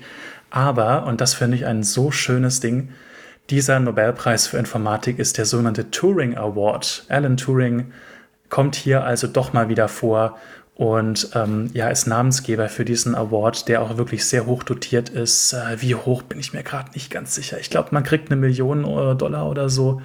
Also das ist ähm, unter anderem natürlich neben den ganzen Ehren auch wirklich ein sehr hoch dotierter Preis und auch wirklich verdient für diese drei Leute. Wir haben es schon gemerkt, Jan LeCun äh, für ja im Endeffekt die Idee der Convolutional Neural Networks, die wirklich sehr hohe Wellen geschlagen hat äh, Geoffrey Hinton ist einer der Menschen, die dafür gesorgt hat, dass man sehr tiefe neuronale Netze ähm, jetzt auch wirklich von vorne bis hinten durchtrainieren kann. Das ist auch ein Stichwort, wir hatten es letztens schon angesprochen, letztens, vorhin angesprochen. Ähm, Perzeptrons hatten ja dieses Problem mit dieser einen logischen Funktion XOR. Ähm, das konnte man nur dadurch lösen, dass man einfach mehrere Schichten genommen hat. Also nicht nur eine Perzeptron-Schicht, sondern mehrere Schichten. Und diese Idee, wie man das Ganze dann lernen konnte, das kam unter anderem auch von Geoffrey Hinton. Der hat nämlich sehr stark äh, im Backpropagation-Bereich gearbeitet. Und zwar ist das eine Methode, um sowas zu lernen. Und wir hatten noch Joshua Bengio, der auch immer mit dabei war. Ich muss mich jetzt entschuldigen, weil ähm, ich hatte jetzt nicht 100 Pro quasi drinnen, was er wirklich konkret dafür gemacht hat. Ähm, Gesine, hast du noch mehr Informationen zu Joshua Bengio? Ich glaube ehrlich gesagt, dass das in einer anderen Folge noch besser aufgehoben ist. Ja. Also wir sollten echt mal eine schöne Folge machen zu ähm, Turing Awards im Bereich KI und äh, wofür es die eigentlich gab. Oder anders gesagt, nee, ich habe es auch gerade nicht parat. Alles klar, okay. Ja, ich hatte mal ein bisschen was durchgelesen und es, es war sehr, sehr schwammig, aber ähm, man hat immer schon mitbekommen, dass er quasi auch immer mit dabei war an vorderster Front und von daher auch definitiv verdient. Ich finde, das ist ein sehr schöner Abschluss unserer kurzen oder vielleicht doch etwas längeren Geschichte der künstlichen Intelligenz mit äh, handverlesenen Meilensteinen. Gut, wir haben jetzt einiges nicht genannt, nur um ein paar Beispiele zu nennen. Prädikatenlogik. Wir haben äh, nichts gesagt zu Backpropagation, zu Kohonen-Netzwerken oder Hopfield-Netzwerken und noch vieles mehr. Also es gibt wirklich noch so viel, was auf dem Weg passiert ist, denn offensichtlich ist es ein wahnsinnig breiter Forschungsbereich inzwischen. Und wie wir jetzt erfahren haben, ist er auch super alt und hatte schon sehr viele Leute, die fleißig dran gearbeitet haben. Ähm, ich hoffe trotzdem, dass wir Bipo jetzt einen einigermaßen guten Eindruck geben konnten, wie sich so die KI und auch die Motivationen für KI im Laufe der Zeit entwickelt haben. Ich meine, wir können vielleicht nochmal die Kapitel durchgehen. Das, was denkst du, haben wir ihn abgehängt? Ich weiß nicht, ob Bipo jetzt noch dabei ist, ähm, aber ich gehe davon aus, wenn er dabei ist, dann hat er wirklich noch was gelernt, um auf die gute Seite der Macht zu wechseln, wenn er nicht da schon längst ist. Ich meine, komm, Bipo. Schauen wir mal, ob wir ihm die Macht geben wollen. Na gut, also die Kapitel. Ähm, erstes Kapitel, viel Vorarbeit auf der theoretischen Seite und ähm, naja, es mussten auch erstmal Computer entwickelt werden. Dann kam das Dartmouth College, eigentlich die Geburtsstunde der KI, in der sie definiert wurde und auch als eigener Forschungsbereich hinterher anerkannt. Dann der erste große Hype, ähm, unter anderem um neuronale Netze, äh, bis in den 1970ern der erste KI-Winter einsetzte, nachdem mathematisch erwiesen wurde, dass die Versprechen, die gemacht wurden, nicht gehalten werden können. Nämlich nicht jedes Problem kann mit Perzeptronen gelöst werden. Naja, das war nicht das Aus. Danach ging es weiter mit Expertensystemen, ähm, die wirklich gut funktioniert haben, aber eben auch nicht perfekt. Leider wurde hier wieder das Blaue vom Himmel versprochen, was 1987 dann im zweiten KI-Winter endete, ähm, dem wieder mal Forschungsgelder gestrichen wurden, weil Expertensysteme eben nicht das erfüllen konnte, was man sich erhofft hatte. Trotzdem hat die Forschung nicht aufgegeben und es ging weiter. Und zwar ähm, so lange, bis man durch Deep Blue und ähnliche Erfolge die Öffentlichkeit wieder davon überzeugen konnte, dass man mit künstlicher Intelligenz wirklich spannende Probleme lösen kann. Das Problem, dass man äh, vielleicht jetzt nicht unbedingt einen Superrechner zu Hause stehen haben möchte, um neuronale Netze oder andere äh, Methoden der künstlichen Intelligenz durchlaufen zu lassen. Das konnte dann ab 2009, genau so ab 2011 im Speziellen, äh, gelöst werden, indem bessere Hardware-Unterstützung verfügbar war und man jetzt effektiv mit wirklich vervielfachter Geschwindigkeit sowohl trainieren als auch ähm, ausführen konnte. Die verschiedensten Methoden. Gut, und dann ähm, den Rest kennt ihr, das exponentielle Wachstum und den Hype um die künstliche Intelligenz, die, wie wir schon gehört haben, auch ähm, inzwischen häufiger mal als Buzzword beschimpft wird, könnte man fast sagen. Äh, denn mal wieder werden sehr hohe Erwartungen in das Feld gesteckt. Und auch wenn diverse Erfolge das immer weiter voranbringen und ähm, oft den Erwartungen auch gerecht werden oder sie sogar übertreffen, müssen wir hier natürlich wieder aufpassen, dass wir nicht schon wieder zu viel versprechen. Gut, also das waren so die großen Kapitel. Was habe ich vergessen? Ähm, erstmal nichts, aber ich glaube, wir müssten noch mal kurz für Bipo so ein paar kleine ja, Punkte ihm noch mitgeben, was er vielleicht auch auf dem Weg dann behalten sollte. Und natürlich auch ihr, liebe Zuhörerinnen und Zuhörer. Ähm, ich glaube, was schon ein bisschen rausgekommen ist, ist tatsächlich diese Geschichte, ja, KI ist wirklich teilweise älter, als man vielleicht denkt. Also mit älter meinen wir jetzt nicht diese Tausende von Jahren, die man vielleicht sonst bei anderen Forschungsgebieten hat, aber ähm, im Rahmen dessen, was wir eigentlich in der Informatik haben, ist künstliche Intelligenz doch immer schon ein bisschen mitgeschwungen. Ähm, und ja, und wer hätte das gedacht? Im Zweiten Weltkrieg hat man schon neuronale Netze entwickelt. Richtig. Das fand ich auch so, so krass, weil ich halt auch immer so am Anfang dachte, ja, neuronale Netze, ja klar, das ist ja was Modernes. Nein, nein, überhaupt nicht. Also das, ja, gab es schon recht früh. Richtig. Das zweite Ding, lieber Bipo, ähm, das wird dich jetzt vielleicht auch ein bisschen niedergeschlagen machen, aber KI war und ist bestimmt auch nicht immer ein komplettes Hype-Thema. Also auch wenn wir dich total süß und total spannend finden, ähm, manchmal gibt es auch Phasen, wo man plötzlich merkt, oh, das ist vielleicht doch nicht ganz so intelligent oder ja, so funktionell, wie man sich es vielleicht vorgestellt hat, obwohl natürlich du, Bipo, auch perfekt bist. Da besteht ja auch kein Zweifel.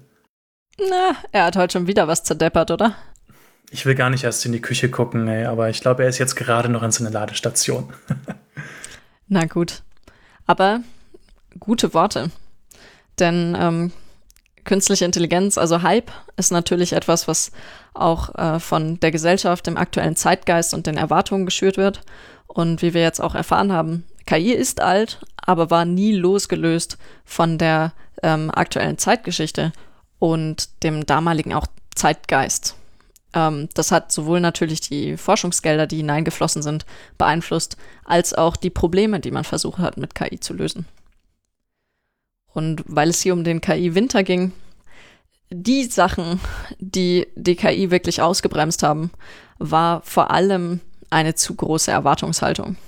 Das ist auch ein Fehler, den wir heute hoffentlich nicht mehr begehen, äh, nämlich, dass das Blaue vom Himmel versprochen wird und dann entweder jemand Schlaues kommt, sich das genau anguckt und dann ähm, das Versagen bezüglich dieser Erwartungen vorhersagen kann und dann alle deprimiert.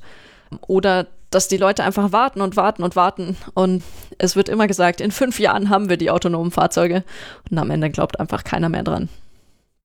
Das ist so ein bisschen wie die Geschichte vom Wolf. Ja, hat mich gerade so ein bisschen daran erinnert, wenn man die ganze Zeit sagt, oh, da ist ein Wolf, da ist ein Wolf, aber eigentlich kommt nichts. Ähm, ja, dann werden die Leute irgendwann vielleicht auch nicht mehr gesprungen kommen, wenn wirklich ein Wolf kommt. Weiß nicht, hat mich irgendwie gerade so ein bisschen daran erinnert. Ja, ja ich glaube, das Problem kennt wirklich jeder. Ja, genau. Aber ähm, es gibt zwar Entwicklungsbremsen, bei denen wir natürlich aufpassen müssen, aber es gibt auch Entwicklungstreiber.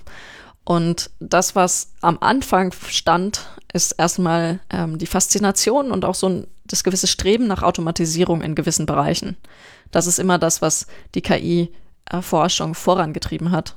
Ich will ein hochkompliziertes Problem lösen. Genau.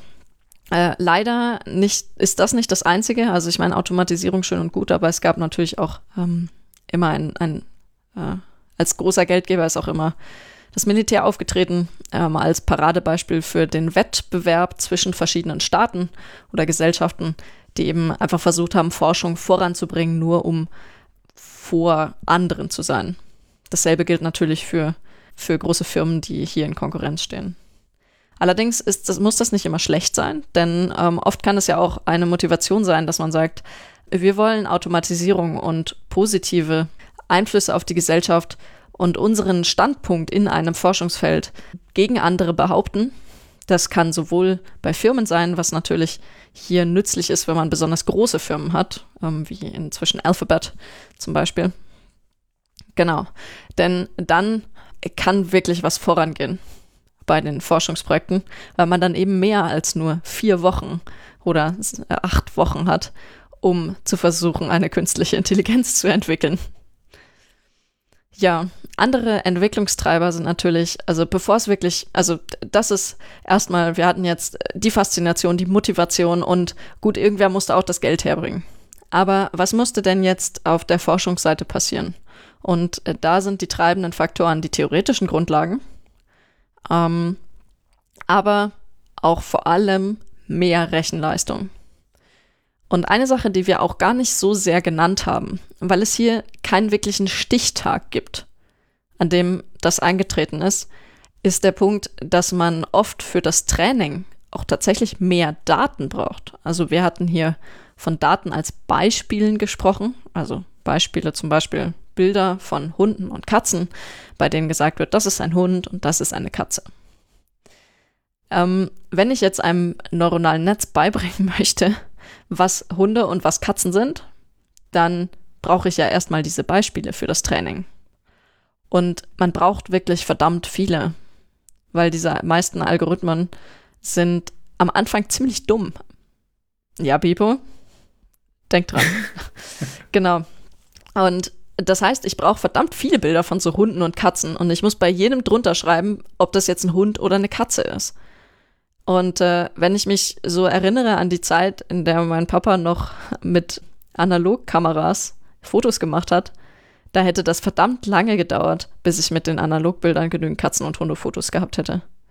Und ähm, das ist etwas, was tatsächlich eine schleichende Entwicklung war, dass ähm, durch das Internet immer mehr Daten zu bestimmten Problemen, zum Beispiel auch zu Textproblemen, immer mehr Texte wurden verfasst ähm, oder Bilder, immer mehr Bilder wurden hochgeladen verfügbar sind. Und das war auch ein sehr wichtiger Treiber, der es inzwischen ermöglicht, sehr einfach Forschung zu betreiben, denn es gibt inzwischen gute Datensätze, auf denen man seine Spielereien ausprobieren kann. Und auch seine seriösen Projekte natürlich. Ja, das sind so die wichtigen Entwicklungstreiber. Ähm, Motivation, Geld, Theorie, Rechenleistung und Daten. Und Macht pure Macht. Ja. Aber nicht immer. Von daher, nicht liebe immer. Leute, guckt lieber in die Forschung und zwar in die zivile Forschung. Da gibt es super spannende Dinge, die auch der Gesellschaft helfen. Ich bin auch gerade am Überlegen. Also ich bin mir echt nicht sicher, aber ich glaube, Bipo hat noch nicht so viel davon. Ich hoffe, er ist nicht traurig am Ende. Ja, wenn nicht, dann machen wir noch eine andere Folge, wo es wieder was Schönes gibt für ihn. Und dann, dann, dann, dann ist er wieder glücklich. Ja, ich bin schon gespannt, mit welcher Frage er beim nächsten Mal aufschlagen wird. Richtig, genau.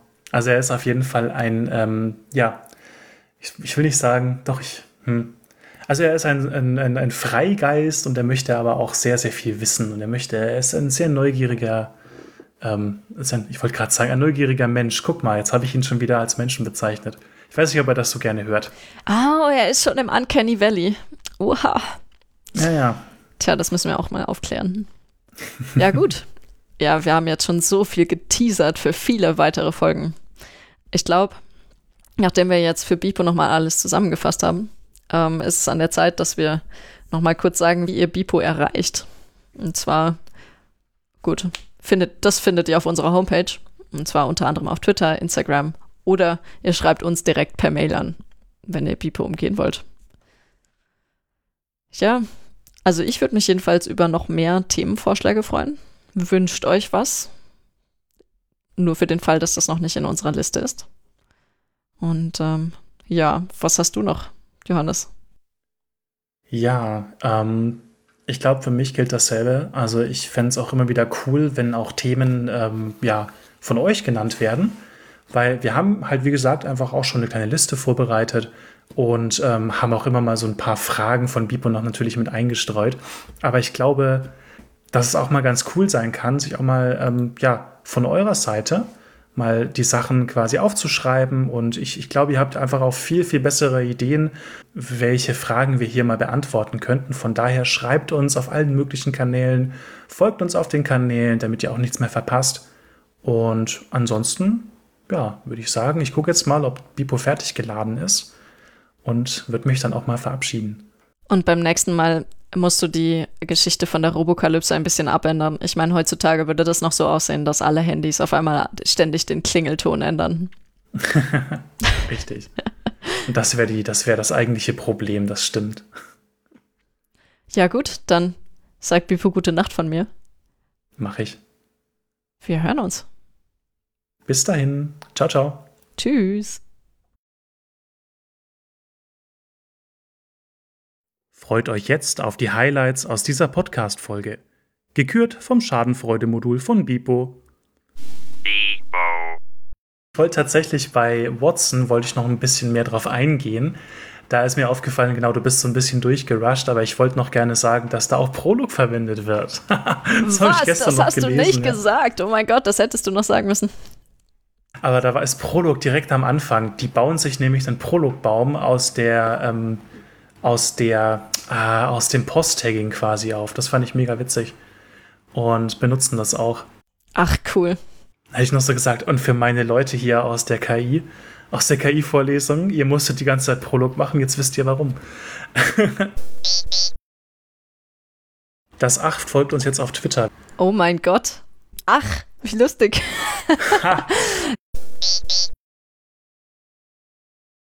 Frieda ist ein super knuffiges kleines Pinguinküken, das bei uns wohnt. Was macht er? Cheep Cheep. cheep Cheep, genau.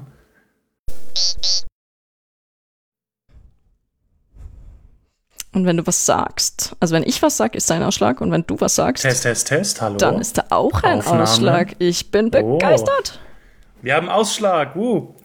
Oh Gott. Mach nochmal was ganz Lautes. Ey, hallo! Ich trinke ein bisschen Saft, Moment. Jetzt hast du angeblich wirklich geklippt. Verdammt! Du hast mir gerade eine Schelle übers Internet gegeben, Olli. Ähm, also ich habe tatsächlich gar nichts gemacht. Ich habe es nur angeguckt und dann ist es leer geworden. Okay. Was auch immer. Ich lasse mich einfach zu leicht verwirren. Tüt, tüt, tüt. Okay, uh, jetzt müssen wir erstmal in die Zone kommen, dann geht's los. Nein, ich habe dich nicht gerufen, Google Home. Nochmal.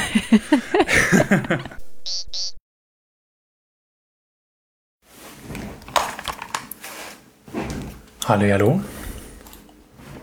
Beep, beep, beep